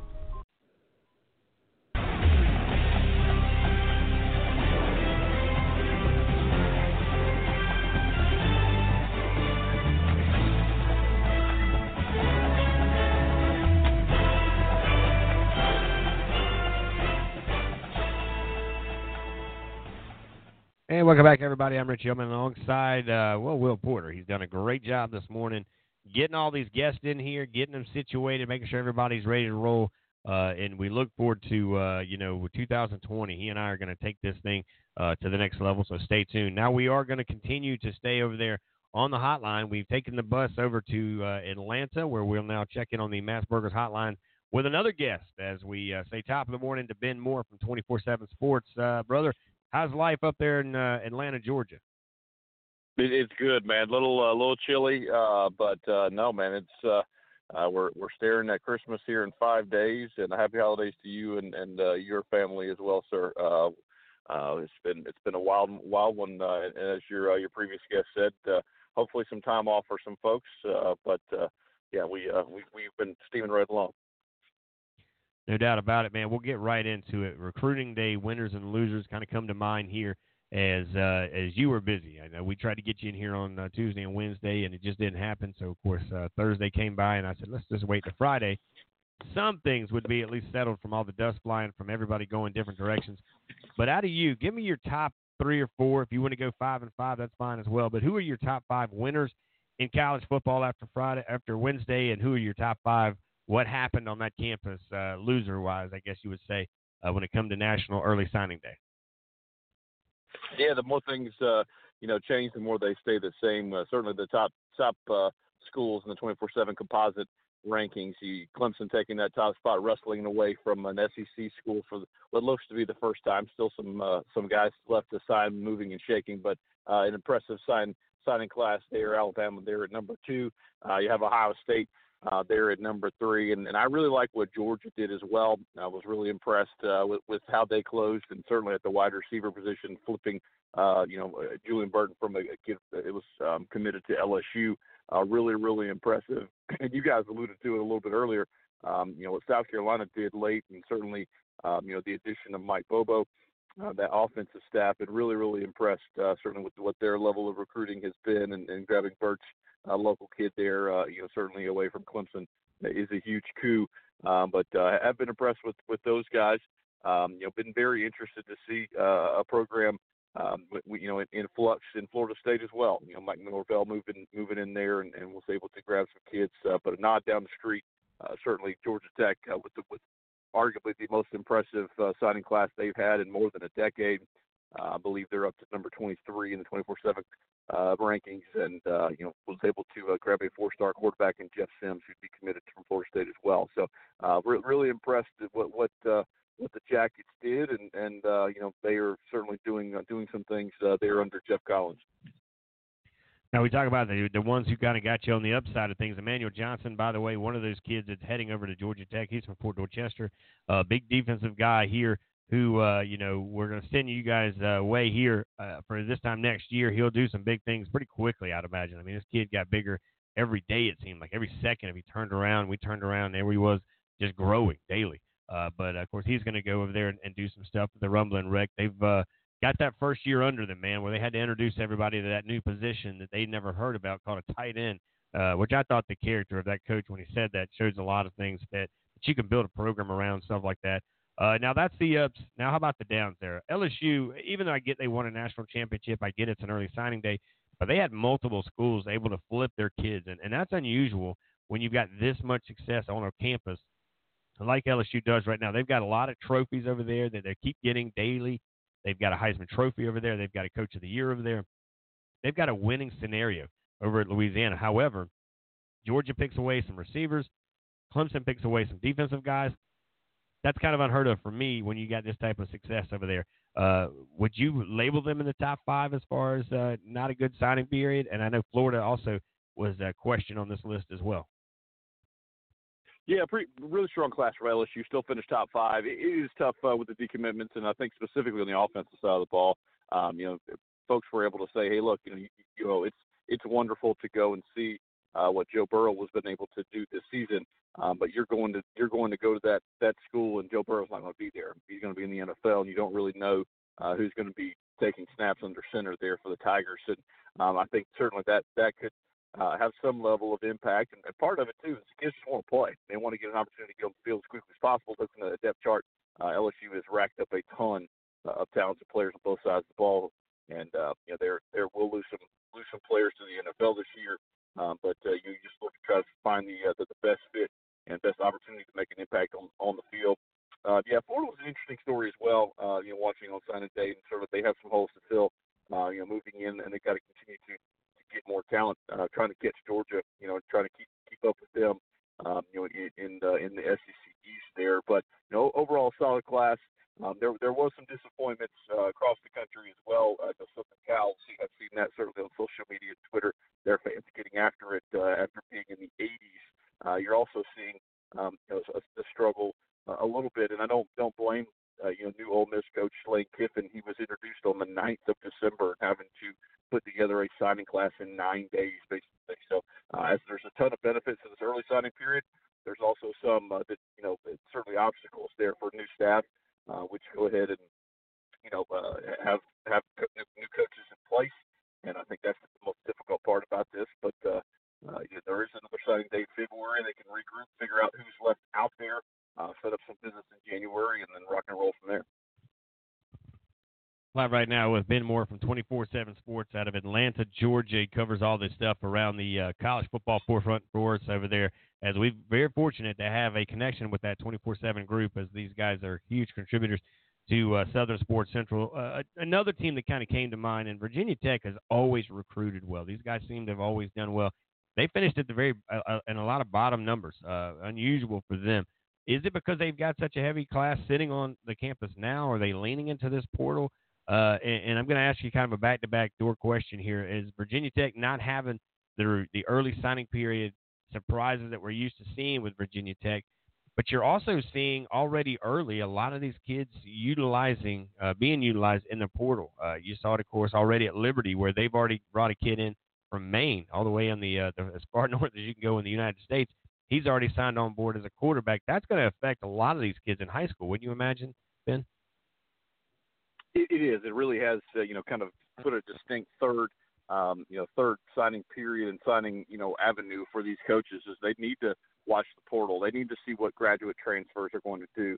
Uh, if you need immediate, help on the offensive line and uh, or at quarterback, you've seen that specifically.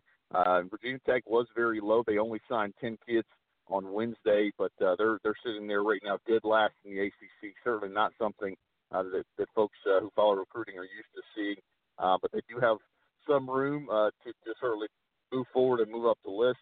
Um, you know, not sure how many impact guys they can corral here in the next couple of weeks uh, before the February signing period. So they may be one of those very active teams uh, scouring the transfer portal, finding guys um, that, that are able to uh, to step right in and get them back competing in the ACC.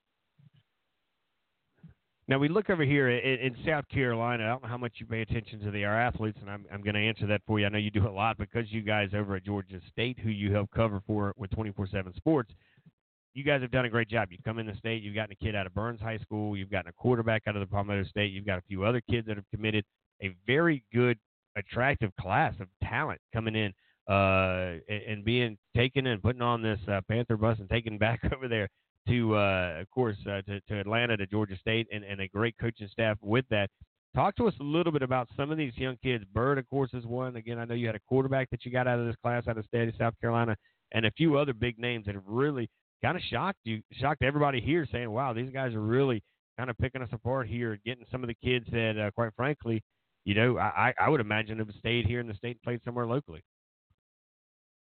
Yeah, it was a really impressive class, and, and certainly the highest rated in program history. Uh, folks that uh, don't follow Georgia State, this is a ten year ten year old program, and then Coach Elliott has continued to progress and, and get stronger there.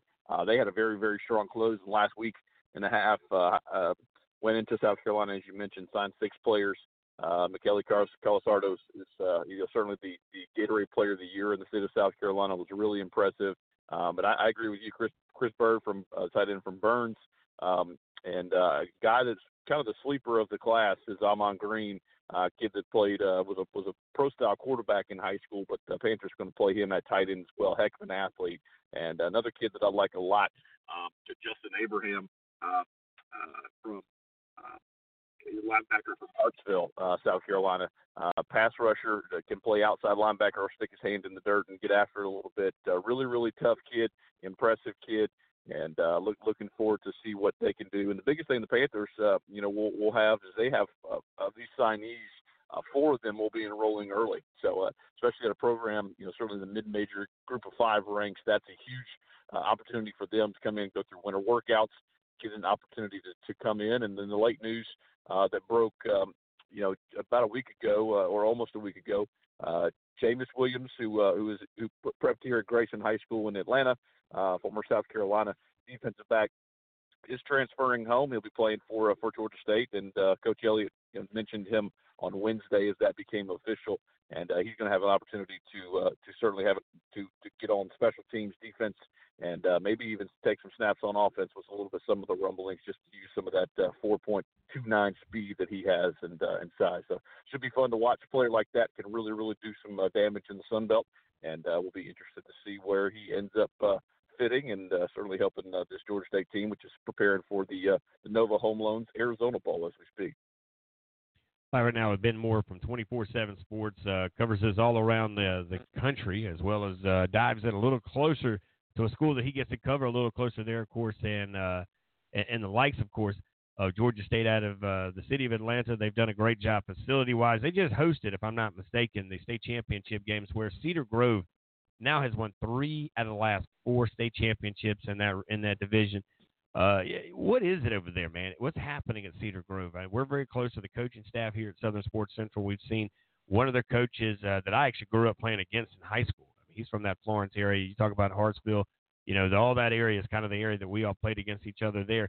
Uh, but he's taking it. Coach Smith is taking it to a level. Now you got another coach in here who's taking it to another level. But you saw the bond there. There was a video that came out where Coach Smith comes from the sideline, recognizes the kids. They got a little chant kind of going back and forth, and then he hugs the new coach, right, the new guy that's in charge over there, and then walks away. But that bond that they continue to have there, that coaching tree that comes from there. I mean, there's even a coach over here uh, in the state of South Carolina that uh, Coach Parks, who was the coach over there at, uh, at, at, at of course at Cedar Grove. There's another coach down on the uh, coming towards the uh, the coastline, uh, and still in Georgia. That's uh, a coach over there as well uh, that came from that coaching tree. But what what's going on in this campus, man? That, that they're growing great athletes, great coaches, discipling, basically creating disciples.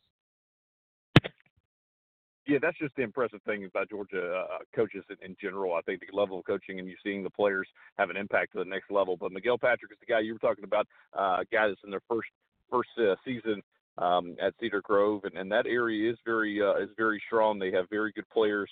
Uh, certainly, the number one one of the number one uh, wide receiver in the country last year, Jadon Haselwood, who went off to Oklahoma, uh, had an impact there uh, as a true freshman.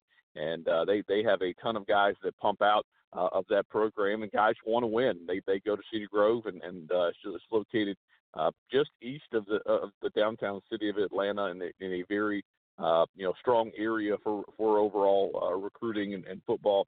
Uh, most folks know that program well, but uh, both both sides of the line, you know, offensive and defensive lines uh, have sent guys uh, to the FBS ranks, and honestly, success breeds success, and and I think uh, you're continuing to see that. You know, certainly know Coach Jimmy Smith, uh, who's on the Georgia State staff now as the running backs coach, did a wonderful job there, uh, building building that program and continuing to have it rock and roll. And uh, they continue to to uh, you know to progress and, and continue to hold that that title. But you mentioned, uh, yeah, Georgia State had the opportunity to host, um, you know, the state championship, uh, all nine classifications, including uh, public and private, uh, over a two-day span. The weather was not great. Uh, you had some folks that were uh, kind of talking about that a little bit. Uh, previous previous Georgia high school championships were in the Georgia Dome, and then the first year of Mercedes-Benz Stadium, but became a little bit cost prohibitive. And uh, you know, just just from what the uh, Falcons and Mercedes-Benz Stadium wanted to charge the, the high school, so uh, that maybe the game it, it was it, it was meant to be played, as some of the old school folks would say. It was out there in the elements, in the cold and the rain. Uh, but no, certainly a, a very strong weekend and impressive talent up and down. Um, you know, get, getting to see guys uh, that, that are going to uh, the next level uh, play basically all day and got to see one of the most impressive athletes in the nation, and Arik Gilbert, uh, who's off to LSU, who plays that tight end wide receiver role. Uh, who won uh, just won Gatorade Player of the Year in the state of Georgia? So uh, really, really impressive weekend, and uh, definitely shout out to all those guys who won who won titles last weekend. No doubt about it. As we're starting to turn the page and, and, and get a little deeper now as we uh, kind of look at uh, the course college front right now. You've got a couple of games happening here today. You'll have, of course, kicking off at two o'clock. Uh, it is going to be the uh, Bahamas Bowl. Boy, I tell you what, if uh, that's kind of weird to me, you know, that, that they they're going to travel to the Bahamas. It's hard enough for these families to make the trip, but to go down the Bahamas is a whole other avenue. It's a neat trip. You can make it, no doubt about it. I'd like to see them take that thing away from them and bring it to Charleston and uh, kind of make it a Palmetto Bowl, or they can create a name there. But I think that would be a huge opportunity for them to bring in uh, a lot of revenue to the area, a lot of revenue to the uh, to the region. And uh, boy, you imagine an SEC, an ACC matchup, or or a uh, a Sun Belt bringing in here uh, one of their foes on the other side of rival conference. There would be a huge ticket seller, but that's not happening because at two o'clock today, ESPN will kick off the very first bowl game. That's going to be Buffalo and Charlotte, and the uh, makers wanted Bahamas Bowl, and then of course Utah State, Kent State going to kick off at 7:30. That's going to be the tropical tropical smoothie cafe Frisco Bowl, and then of course uh, over the weekend we've got about I don't know five or six bowls. Any of these bowls that kind of jump out to you uh, that you're kind of looking at? I know that Georgia Southern Liberty has a nice little flavor to it, but uh, Boise State, Washington, you know, those are kind of some of the headliners that are coming into the weekend.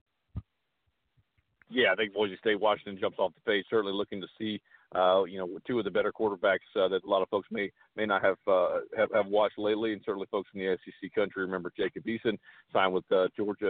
Uh, was a five-star quarterback out of Washington. He goes back home. Uh, kind of had an up and down season there for the Huskies, and uh, you you you, you uh, if you haven't watched Boise State, they are very entertaining. Uh, it's not it's certainly not Chris Petersen's uh, Boise uh, State teams, but uh, Bryan Harsin's a very very solid coach and a guy um, you know that has a very good uh, young quarterback there, true freshman in Bachmeier. Uh, he's probably one of the better quarterbacks that you'll watch uh, this weekend. And uh, no, I, I agree with your sentiments on the Bahamas. It's it's very difficult to get down there for a lot of folks. Don't don't anticipate a ton of uh, of people de- being down there, but uh, credit to Charlotte. Uh, I believe it's their first uh, bowl trip ever uh, for a program that's only a few years old as well. So, uh, congrats to the 49ers. And then I tell folks, um, you know, you know, they they did a derail maybe hey there's too many bowl games you know what I'll be watching and so will a whole bunch of other people as well uh, no matter what it is there's football on TV and uh, these these uh, kids understand this is a big opportunity for them on national television and uh, a lot of folks that uh, may have not seen um, you know as you mentioned a, a Georgia Southern or a UAB or even an App State that plays tomorrow um, who's, who's a significant favorite uh, there in the New Orleans Bowl um, you know looking to continue to uh, to have a spectacular season with a uh, with um, a new coach as uh, Eli Drinkwitz is off to Missouri. Uh, so you'll have uh, have Shawn Clark, who has been on that App State staff, uh, lead, lead the Mountaineers to uh, what they hope to be their first ever 13 win season in the FBS ranks.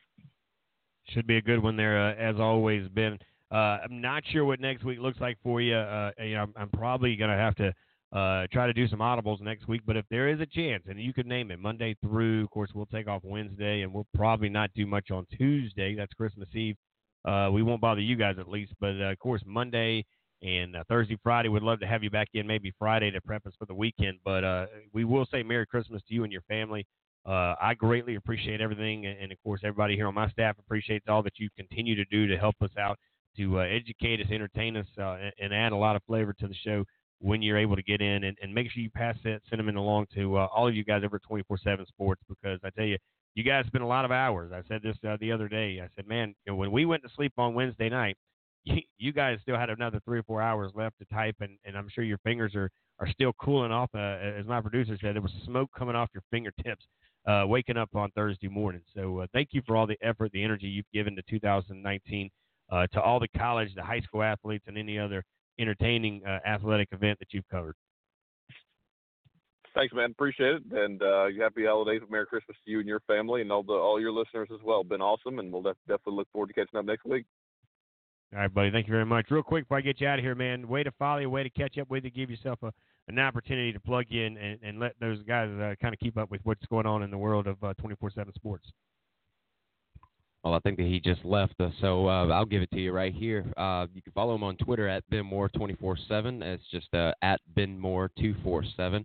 Um, and, and, of course, uh, the 24-7 Sports, um, that, that plug right there is just at 24-7 Sports as well. And they, they do a really good job covering the high school and, and college kids. Of course, they, uh, they're the ones that they put out the um, they put out the uh, the rankings for Right. for these kids uh, that are going to be going to play sports at the next level, and they uh, you know and they rank them nationally from uh, like one to 100 or kind of like the ESPN 300 in a way, but um, you know even ESPN references uh, 24/7 Sports and and these uh, numbers and the uh, the rankings that they that they put together. So um, really good stuff that they that they continue to put out each and every day. And uh, like you mentioned, it was a really um, really busy day uh, day on Wednesday and, and even leading into Thursday.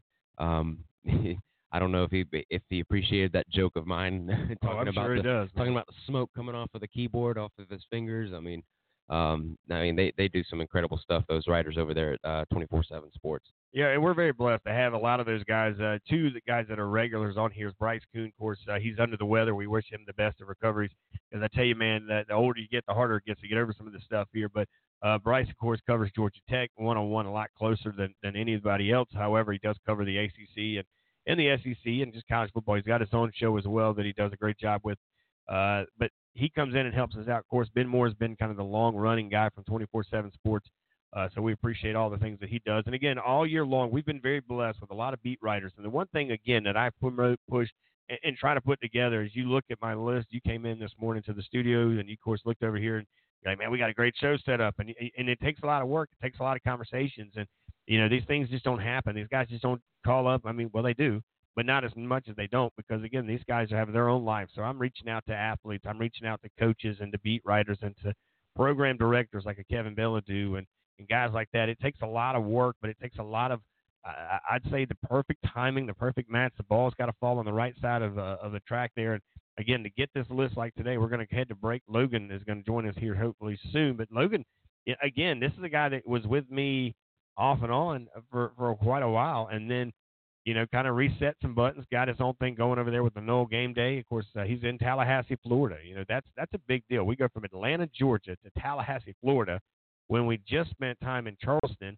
at, uh, of course, Channel Five, and then we were over on a campus at a high school campus over at Ashley Ridge High School, which is a 5A high school, uh, one of the largest high schools in the state here. There, I think they're a top 15 high school in the state of South Carolina, uh, which is a big deal. You know, you get these athletes that are committing, who have committed, who have signed, sealed, and will be delivered. He will be delivered back in June 8th as he said in the Temple. hmm And uh, like you said, it's uh, it, it, it's it's a lot of coordination, and then the ball has to fall on the on the right side of the court, and um, and everybody's just uh, eh, we- of course we we here at Southern Sports Central are so grateful to be able to uh, have these uh, these sources and these contributors be able to come on the show and be able to uh, give give the the listeners a, a product worth listening to.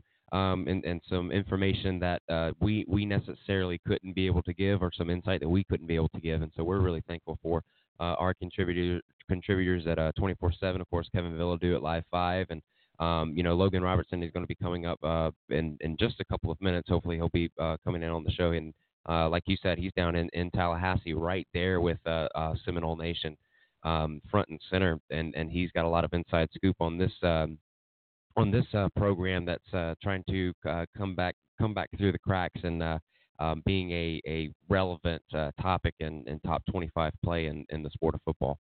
Yeah, so that's what we'll do. We'll take a quick break. We'll see if we can get him in here, get him on, and uh, kind of go with it here. Is uh, Logan Robinson from the Nole Game Day will join us here in just moments. Hopefully, we'll get it all set up. He's coming to us from Tallahassee, Florida, over there at the uh, Seminole camp. And uh, again, they've got a new coach. They've got a pretty good recruiting class come in.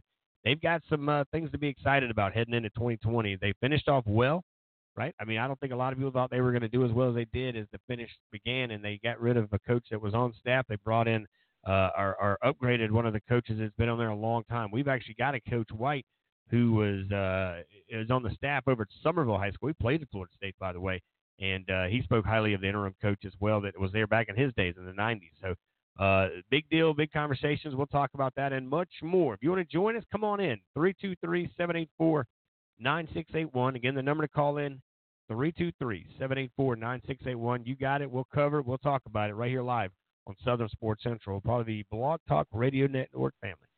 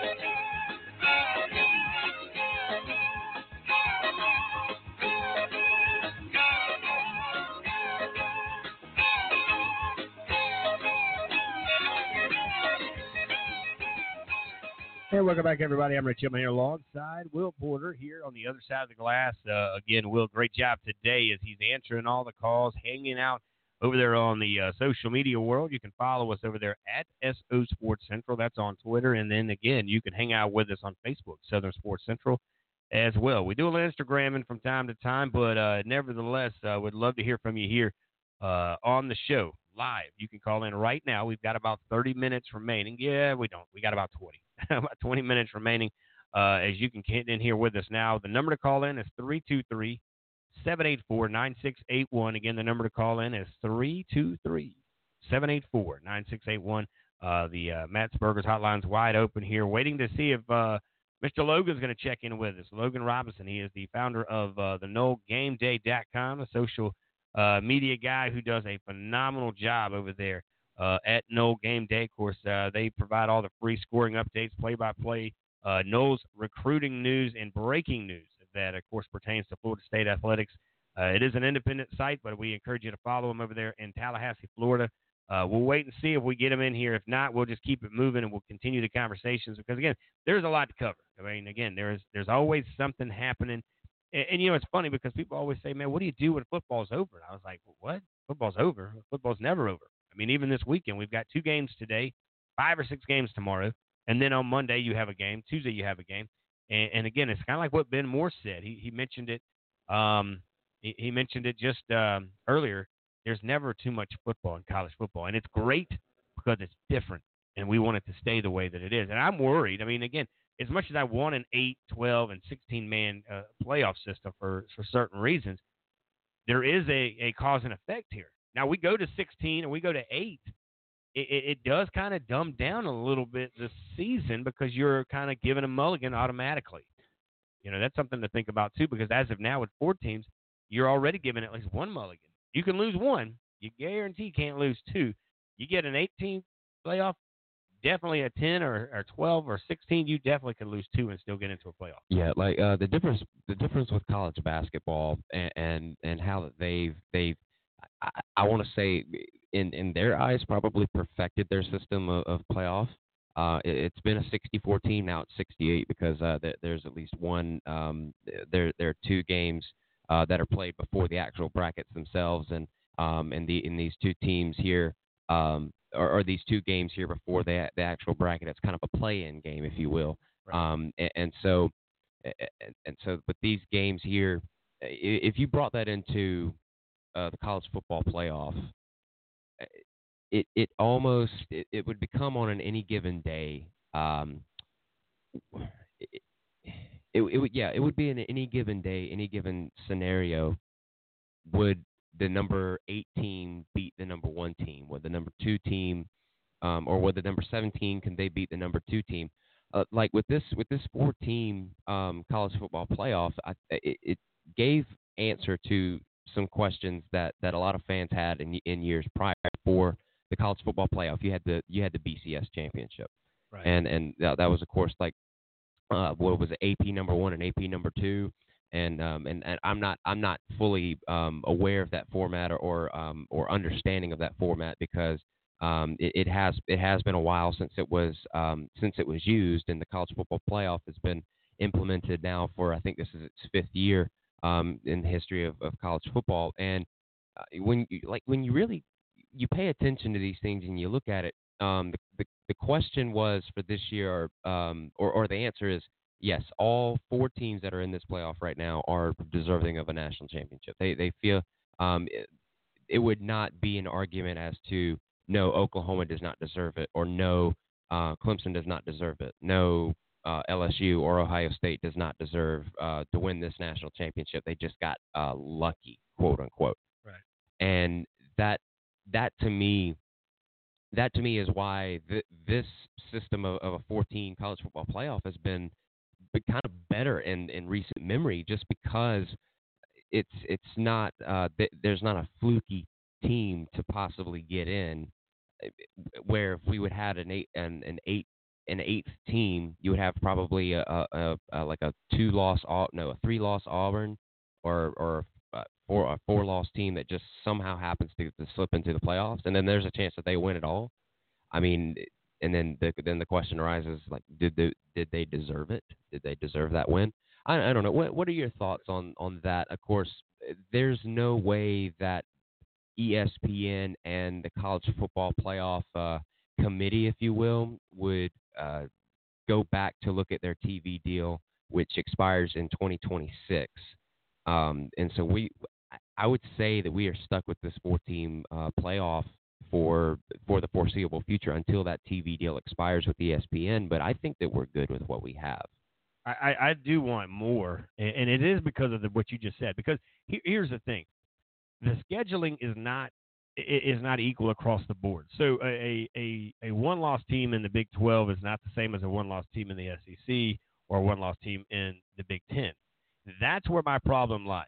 Again, uh, just because you win your conference, and here's my other argument. Everybody says, well, if you win your conference, you you you should be in, or if you don't win your conference, you shouldn't be in. Why is that? You should be eliminated because you're in a tougher conference than everybody. I mean, the SEC has benefited, you know, by playing tougher opponents in their schedule. They haven't had to go outside. You know, Clemson's got to go outside their box. They can't afford to live in the confines of of, of the ACC scheduling because they would not get in had they not scheduled a South Carolina. Even though South Carolina is not the the prestige and not this, that, and the other that they, that they should be and, and, and the fans want them to be, but they do come with a little bit of clout because they're in the SEC. And A and M's the same way. A and M's gotten better through the season, so they have to play. They can't afford to live in that confine. The SEC, on the other hand, doesn't have to go out and schedule, you know, uh, Power Five uh, other teams because their schedule is so good. Look at see you look at recruiting, you look at where they finish in the top twenty-five.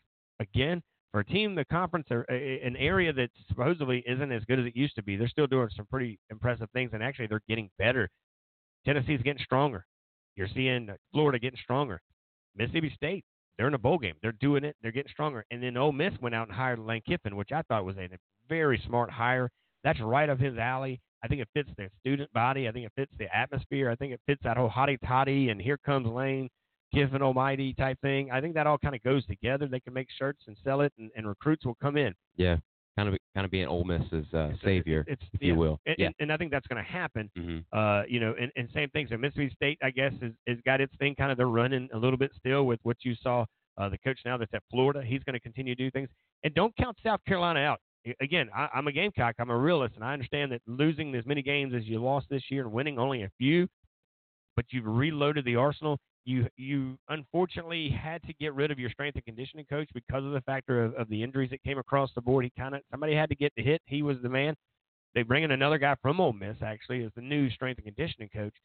Watch and see what they do. With Mike Bobo on staff, and it looks like the, the group of kids, by the way, the top four kids in the state of South Carolina all went to the University of South Carolina this year. Mhm. And that's how South Carolina got good back in 2010 is staying home, getting these homegrown kids, and uh, we'll see. I'm not saying they're at Clemson's level, man. There, there aren't many yeah. teams at all. I, well, I mean, the, the Gamecocks, South Carolina has a lot to look forward to um, next year because Um, that, that that was a lot of changes, and, and a lot of things are going to look different from uh, next for for next year um, when when you compare it to this year. And uh, it, it's the strength and conditioning. It, it's going to be the quarterbacks. Uh, the, I think the quarterbacks coach got fired, um, or or um, and then uh, uh, Ralph McClendon uh, got reassigned, and I think he is going to be the quarterbacks uh, coach, if not something on the offensive side. And the, in the the addition of Mike Bobo, I think it it proves that. Um, it, it doesn't it doesn't really prove anything. It just goes to show that uh, they're, they're trying to open up their offense because la- this past year, and, and as much as it it burdens me to say this, that South Carolina really didn't have an identity when it came to offense. Uh, and, and I, I brought this up here on, on the show that this uh, stat line uh, number, and, and you can you can take with this what you will, Richie. But um, there there was a stat that I read where in in cases where a South Carolina quarterback over over the course of the past ten years, whenever a South Carolina quarterback makes over 50 uh, passing attempts, that's 50, five zero, 50 passing attempts, um, they are one and nine in in their record. Which I like. I mean, it, and it all comes down to you know completing them. But like, like I said, take with that what you will. South Carolina was really burdened with with those injuries, and uh, and and the injuries really uh, played a factor in a lot of the games in in the bulk, like in the middle of the season. Um, and then when it when it finally came around to uh, play Texas A&M, that was their their final chance to you know possibly win a game and upset uh, and and essentially fight for a a a, a postseason berth in a bowl game, uh, which ended up didn't didn't happen. But it, you know it, it's a lot to look forward to with the South Carolina team, uh, especially with the the way that they had just recruited um, the these players, and they, it, it's a bright future. Uh, we'll just have to see uh, where all the rest of the pieces fall come February, whenever they, uh, whenever the ne- the next wave of um, kids are going to sign, the the athletes that are going to sign, and um, I mean, I know I'm kind of kind of going off here on a tangent, but I mean, it's it's going to be it's going to be fun to watch this this Gamecock team from from a four and eight season this past year um, possibly going uh, seven or eight games, completely turning turning around their season next year. That is if that is if everything falls in line the way that we are putting it out there. Yeah, we'll have to wait and see. Again, South Carolina, just like anybody else, can jump in the portal. They can fill out some gaps here. Uh, Mike Bobo, by the way, is the uh, quarterback coach. Uh, he's also the offensive coordinator. That's that's kind of his deal. He'll work one on one with quarterbacks. That's what I was thinking. there it is. You know, they'll they'll you'll think uh, McClendon he'll have a different role. Uh, you know, not really guys were hit hard. I think the biggest hit that they lost, really, honestly, was was the strength and conditioning coach. They just moved a few other guys around here, and, and we'll wait and see. Kind of again, they'll bring some guys on campus. This was a different year, and I don't want to focus much on South Carolina, not because I don't like South Carolina. It's just that there's not much to talk about it with the Gamecocks. Uh, you know, when you when you look at this thing and you kind of see how this uh, th- this whole conversation kind of comes out, and, and you again you get into the highs and the lows, and, and what did we learn, and, and what some of the things that kind of came across uh, the the deal with uh, what you learned on Wednesday. There was a lot of highlights there. I mean, you saw the ACC; they they did have a better early signing draft period there. They had a lot of teams, I think, trending up a little bit more than what I think a lot of people thought they were going to. Uh, you know, I gave you the stats. Uh, was it yesterday when we kind of went through uh, the top 25 class? Of course, the SEC led the way there, right? I mean, the ACC was in second place. I want to say. Yeah, I think they had five teams. Yeah, five teams. The SEC 10, five out of the ACC, four out of the Big Ten, two out of the Big 12, two out of the Pac 12, and only one independent. Of course, that's going to be Notre Dame, and everybody knows how that goes uh, from time to time. But you know, for me, I, I think you have to look at um, you know some of the bigger pictures here and uh, kind of see what, when, where, and how it works out. So for me, the SEC is going to continue to get better. That's Yeah. not a good news for everybody else around the country. Mhm. As much as people hate to see, you know, things happening, it is reality that the East is going to get stronger. Can Vanderbilt and, and that coaching staff at least continue to get a little bit better week after week? Is Missouri's coach, and I don't know if it's a good hire bringing this one year wonder. He had a great year because that's all he's had at, Yeah. at, at App State. But is that the right answer? Or are you just putting a band aid on a program over there? Uh, if it was up to me, I would send them packing and I would send them back to the Big 12 anyways. And I would say, we'll give you Missouri and we'll take West Virginia.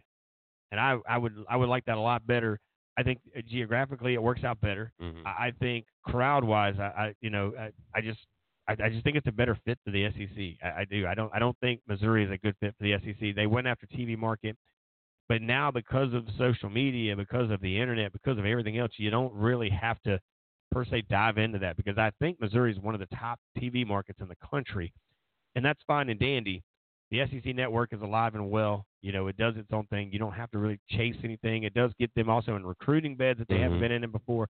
But everybody knows who the SEC is. And if you grow up in the Big 12 and a Big 12 household, you don't care who the Big the SEC is. You're you're you're a Big 12 guy. You're an Oklahoma guy. You're an Oklahoma State guy. You're you're you're a uh, you're a Texas fan. You know, I wish I wish that the the powers that be, would like in South Carolina, in the state of South Carolina, you know, the the one thing that I do agree the politicians did do is they made it. It, it South Carolina Clemson's got to play every year. It's a law. It's got to happen. And uh, they need to do that with A and M in Texas. Yeah, that no, that used to be uh, called Big Thursday, and uh, um, and that that rivalry there, South Carolina and Clemson, it's always been, uh, it's always been that way, and um, I, I can agree with that. Uh, you know, giving a trade off M- Missouri to the Big 12, and then uh, SEC takes uh, the Mountaineers of West Virginia. I know, I tell you, it's a it's such a huge market uh, there in in the Missouri, uh, I, I guess Kansas area, because you know you count Kansas City in that in that market as well. Um, you know, the the guys in the Midwest, they, they really love their pro teams. Uh, viewers and uh, viewers out there in the Midwest, uh, they love uh, their St. Louis Cardinals uh, in, in pro baseball, their St. Louis uh, Blues in, in hockey, and uh, the Kansas City Chiefs over over on the other side of the state. And I mean, it's it's uh, I I completely understand why they did it in the first place. And now now that you you pay to have a monthly subscription to ESPN Plus, and you can basically watch almost any and every game uh, that that comes across the the market in the country, and you can be able to do that, um, you know, just by just by going on your ESPN app and just uh, clicking the plus sign and uh, going and, and finding the game that you want to watch, and and it's there, and you watch it in the comfort of your own home now, um, as opposed to, and they still do it, but as opposed to just you know fighting for uh, a a game to to broadcast on the market, uh, whether it be a local broadcast or a national uh, TV broadcast. But you know, how, however you look at it, yeah, I, I can kind of get behind uh, what you're saying there. Um, any any other uh, changes or, or updates as far as uh, the rankings in this uh, rec- in this uh, first wave of National Signing Day uh, recruiting? As far when I looked at it, uh, Clemson is still number one, and Alabama's right behind it, number two. Uh, you you mentioned the the uh, Richie the ranks uh, of how how many uh, how many teams from a conference was in there. You think you said that ten were from the SEC and six from Five. AC, five from the ACC. Yeah. So you got 10 5, uh, kind of give you the number rundown here 10 5, 4, 2, 2, and 1, which is 10 SEC, 5 ACC, 4 on the Big 10, 2 on the Big 12, 2 on the Pac 12, and then that independent uh, deal there. Kind of, excuse me, some of the headlines here coming out. Of course, Tennessee, you know, with the highest class, uh, number 9, they, they, they did well uh, as far as a surprise uh, i i overall. It depends kind of where you go through here. Uh, there's so many different avenues. There's rivals. There's of course 24/7 Sports. There's ESPN.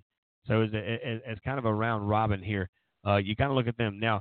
Uh, the biggest surprise I thought was Tennessee. I thought they looked good. They went after the guys they needed to get. I think that you know, and I had a chance to meet their head coach over the uh, South Carolina Saturday Showdown of Champions uh, a few weeks ago, as he was in town to talk to Jalin Hyatt to watch Jalin Hyatt, who is now his newest wide receiver, uh, coming out of Dutch Fork High School out of Irmo, South Carolina. Catches a game-winning touchdown back of the end zone. Only person that could catch it would have been him as a quarterback over there, of course, uh, Mr. Ty Olenchuk, who's heading over to Clemson to play baseball now. He's committed to play baseball. And uh, but uh, back to Jalin Hyatt, he catches the thing in the back of the end zone. They win in overtime uh, to get their four in a row state championship. Uh, I, I think the biggest one, uh, disappointing wise, is going to be Southern Cal. Again, Southern Cal not much different than Florida, Florida State, Miami. They are in a hotbed of talent. It's almost like they have to try to not you have to try to not do it the right way. So that's something big there. Now, Washington, of course, holding uh, a, a very large number of uh, of kids in their Pac-12 class, uh, despite a head coaching change there towards the end. They were still able to maintain Baylor, of course, uh, the worst class in the Big 12. That's kind of shocking as well. Baylor, remember, you know they were up for conversations to plan for a, a, a Final Four spot just weeks ago, and here they are struggling to get kids on campus. The SEC again Uh, depends on how you look at it there. Uh, but six of their classes uh, in the top 10.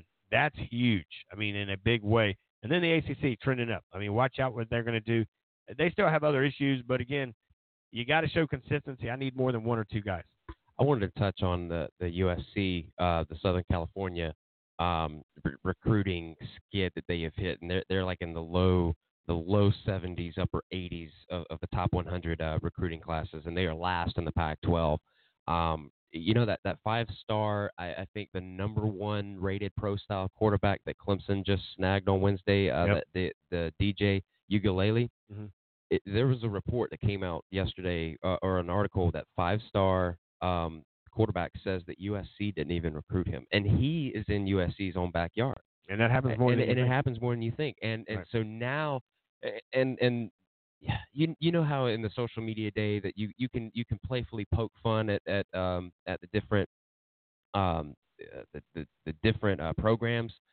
Oregon has now become the USC that once was. Yeah. Uh, Oregon has now been a, Oregon is now notorious in being able to uh, take and pick up uh, Pac-12 talent from from the state of California and bring them up the West Coast um, to Oregon and, and be able to play for for that uh, for that program that is, that is notorious for being um, you know such such a talent um, talent driven uh, program. Right. And like I said, for them to just they they they- they're just cherry picking.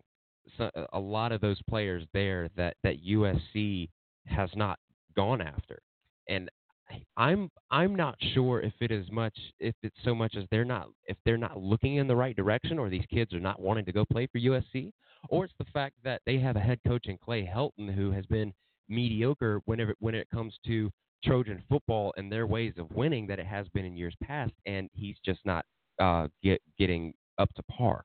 you wonder if, if it's a little bit like Tennessee. Tennessee went through a, a coaching kind of uh, debacle there, and they've done that since Lane Kiffin has been on campus. When Lane Kiffin was there, you started seeing a lot of troubles happening at Southern Cal. They also have UCLA in the backyard. They also have a few other ones. I would go ahead and say that Oregon is the hottest team in the pack, but you also have Washington sitting there, Stanford sitting there. So there's two other teams that are going to kind of do what they need to do. Uh, UCLA, by the way, finished fourth in, in, in overall in, in the Pac-12 the Pac-12 and the ACC not different much to me. One's on the East Coast, one's on the West Coast. One has just like the other one, one or two good consistent teams, and the other ones kind of fall where they will. I think that's kind of the same question, same things that you're seeing in the Pac-12 right now. Yeah, Oregon's flashy. They like that new young look. There's a lot of kids that like all those ninety thousand different schemes that they can wear in the uniforms. Yes, I, That- I love I love it. That's great. Well, it helps that the guy that owns Nikes went to went, went there uh, to Oregon. That doesn't hurt uh, you at all. Uh, but again, they, they they were the first of going out and getting the Hawaiians, getting Mhm. you know the guys from Guam and, and, and things like that, getting these big, huge Samoans to come in. I mean, way before you saw you know Tua over there in Alabama, you know Oregon's like, dude, we've been doing this since Mar- forever. Marcus Mariota, Marcus Mariota, and and Tua Tagovailoa. Right. For those that don't know, they went to the same high school. They're over there in Hawaii. Exactly. And then it happens more than people don't know on the West Coast because you don't stay up till 2, 3 o'clock in the morning like we do to watch this stuff so we can talk about it during the week. But uh, again, a good week of, uh, of of, uh, radio here. We do want to thank all of our guests. We've had so many great guests, and even here today. And, and we'll try to follow back up with Logan to see. Hopefully, everything's good to go in Tallahassee. But of course, uh, Ben Moore did join us from Atlanta from 24 7 Sports. Kevin Bilodeau joined us all the way from Live 5 Sports over there in West Ashley.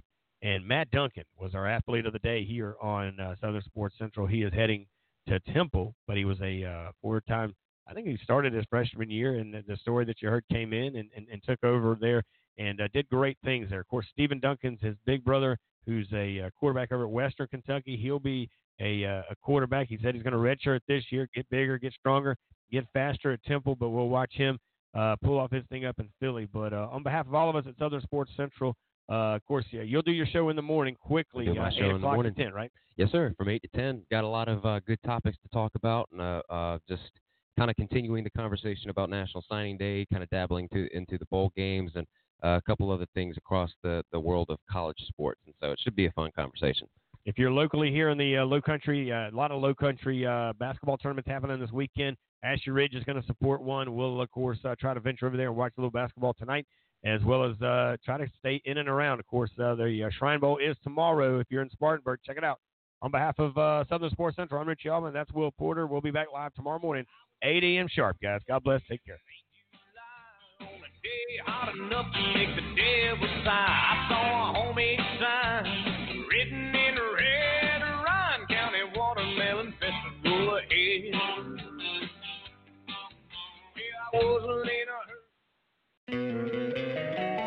Don't you love an extra $100 in your pocket? Have a TurboTax expert file your taxes for you by March 31st to get $100 back instantly.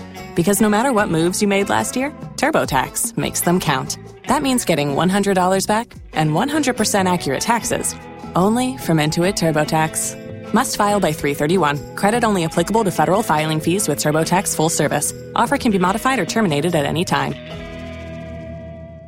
If you only have a 401k, you're not getting the most for retirement. Wait, what? Add a Robinhood IRA on top, then they'll boost it by 3%. You can do that? And if you transfer in any retirement account, you get 3% on top of that. Is there a limit to the match? No limit. Robinhood Gold gets you the biggest contribution match of any IRA on the market. Sign up for Robinhood Gold at Robinhood.com slash boost by April 30th. Subscription fees apply. Investing involves risk. 3% match requires gold for one year from first match. Must keep IRA for five years. Match on transfers subject to additional terms and conditions. Robinhood Financial LLC member SIPC.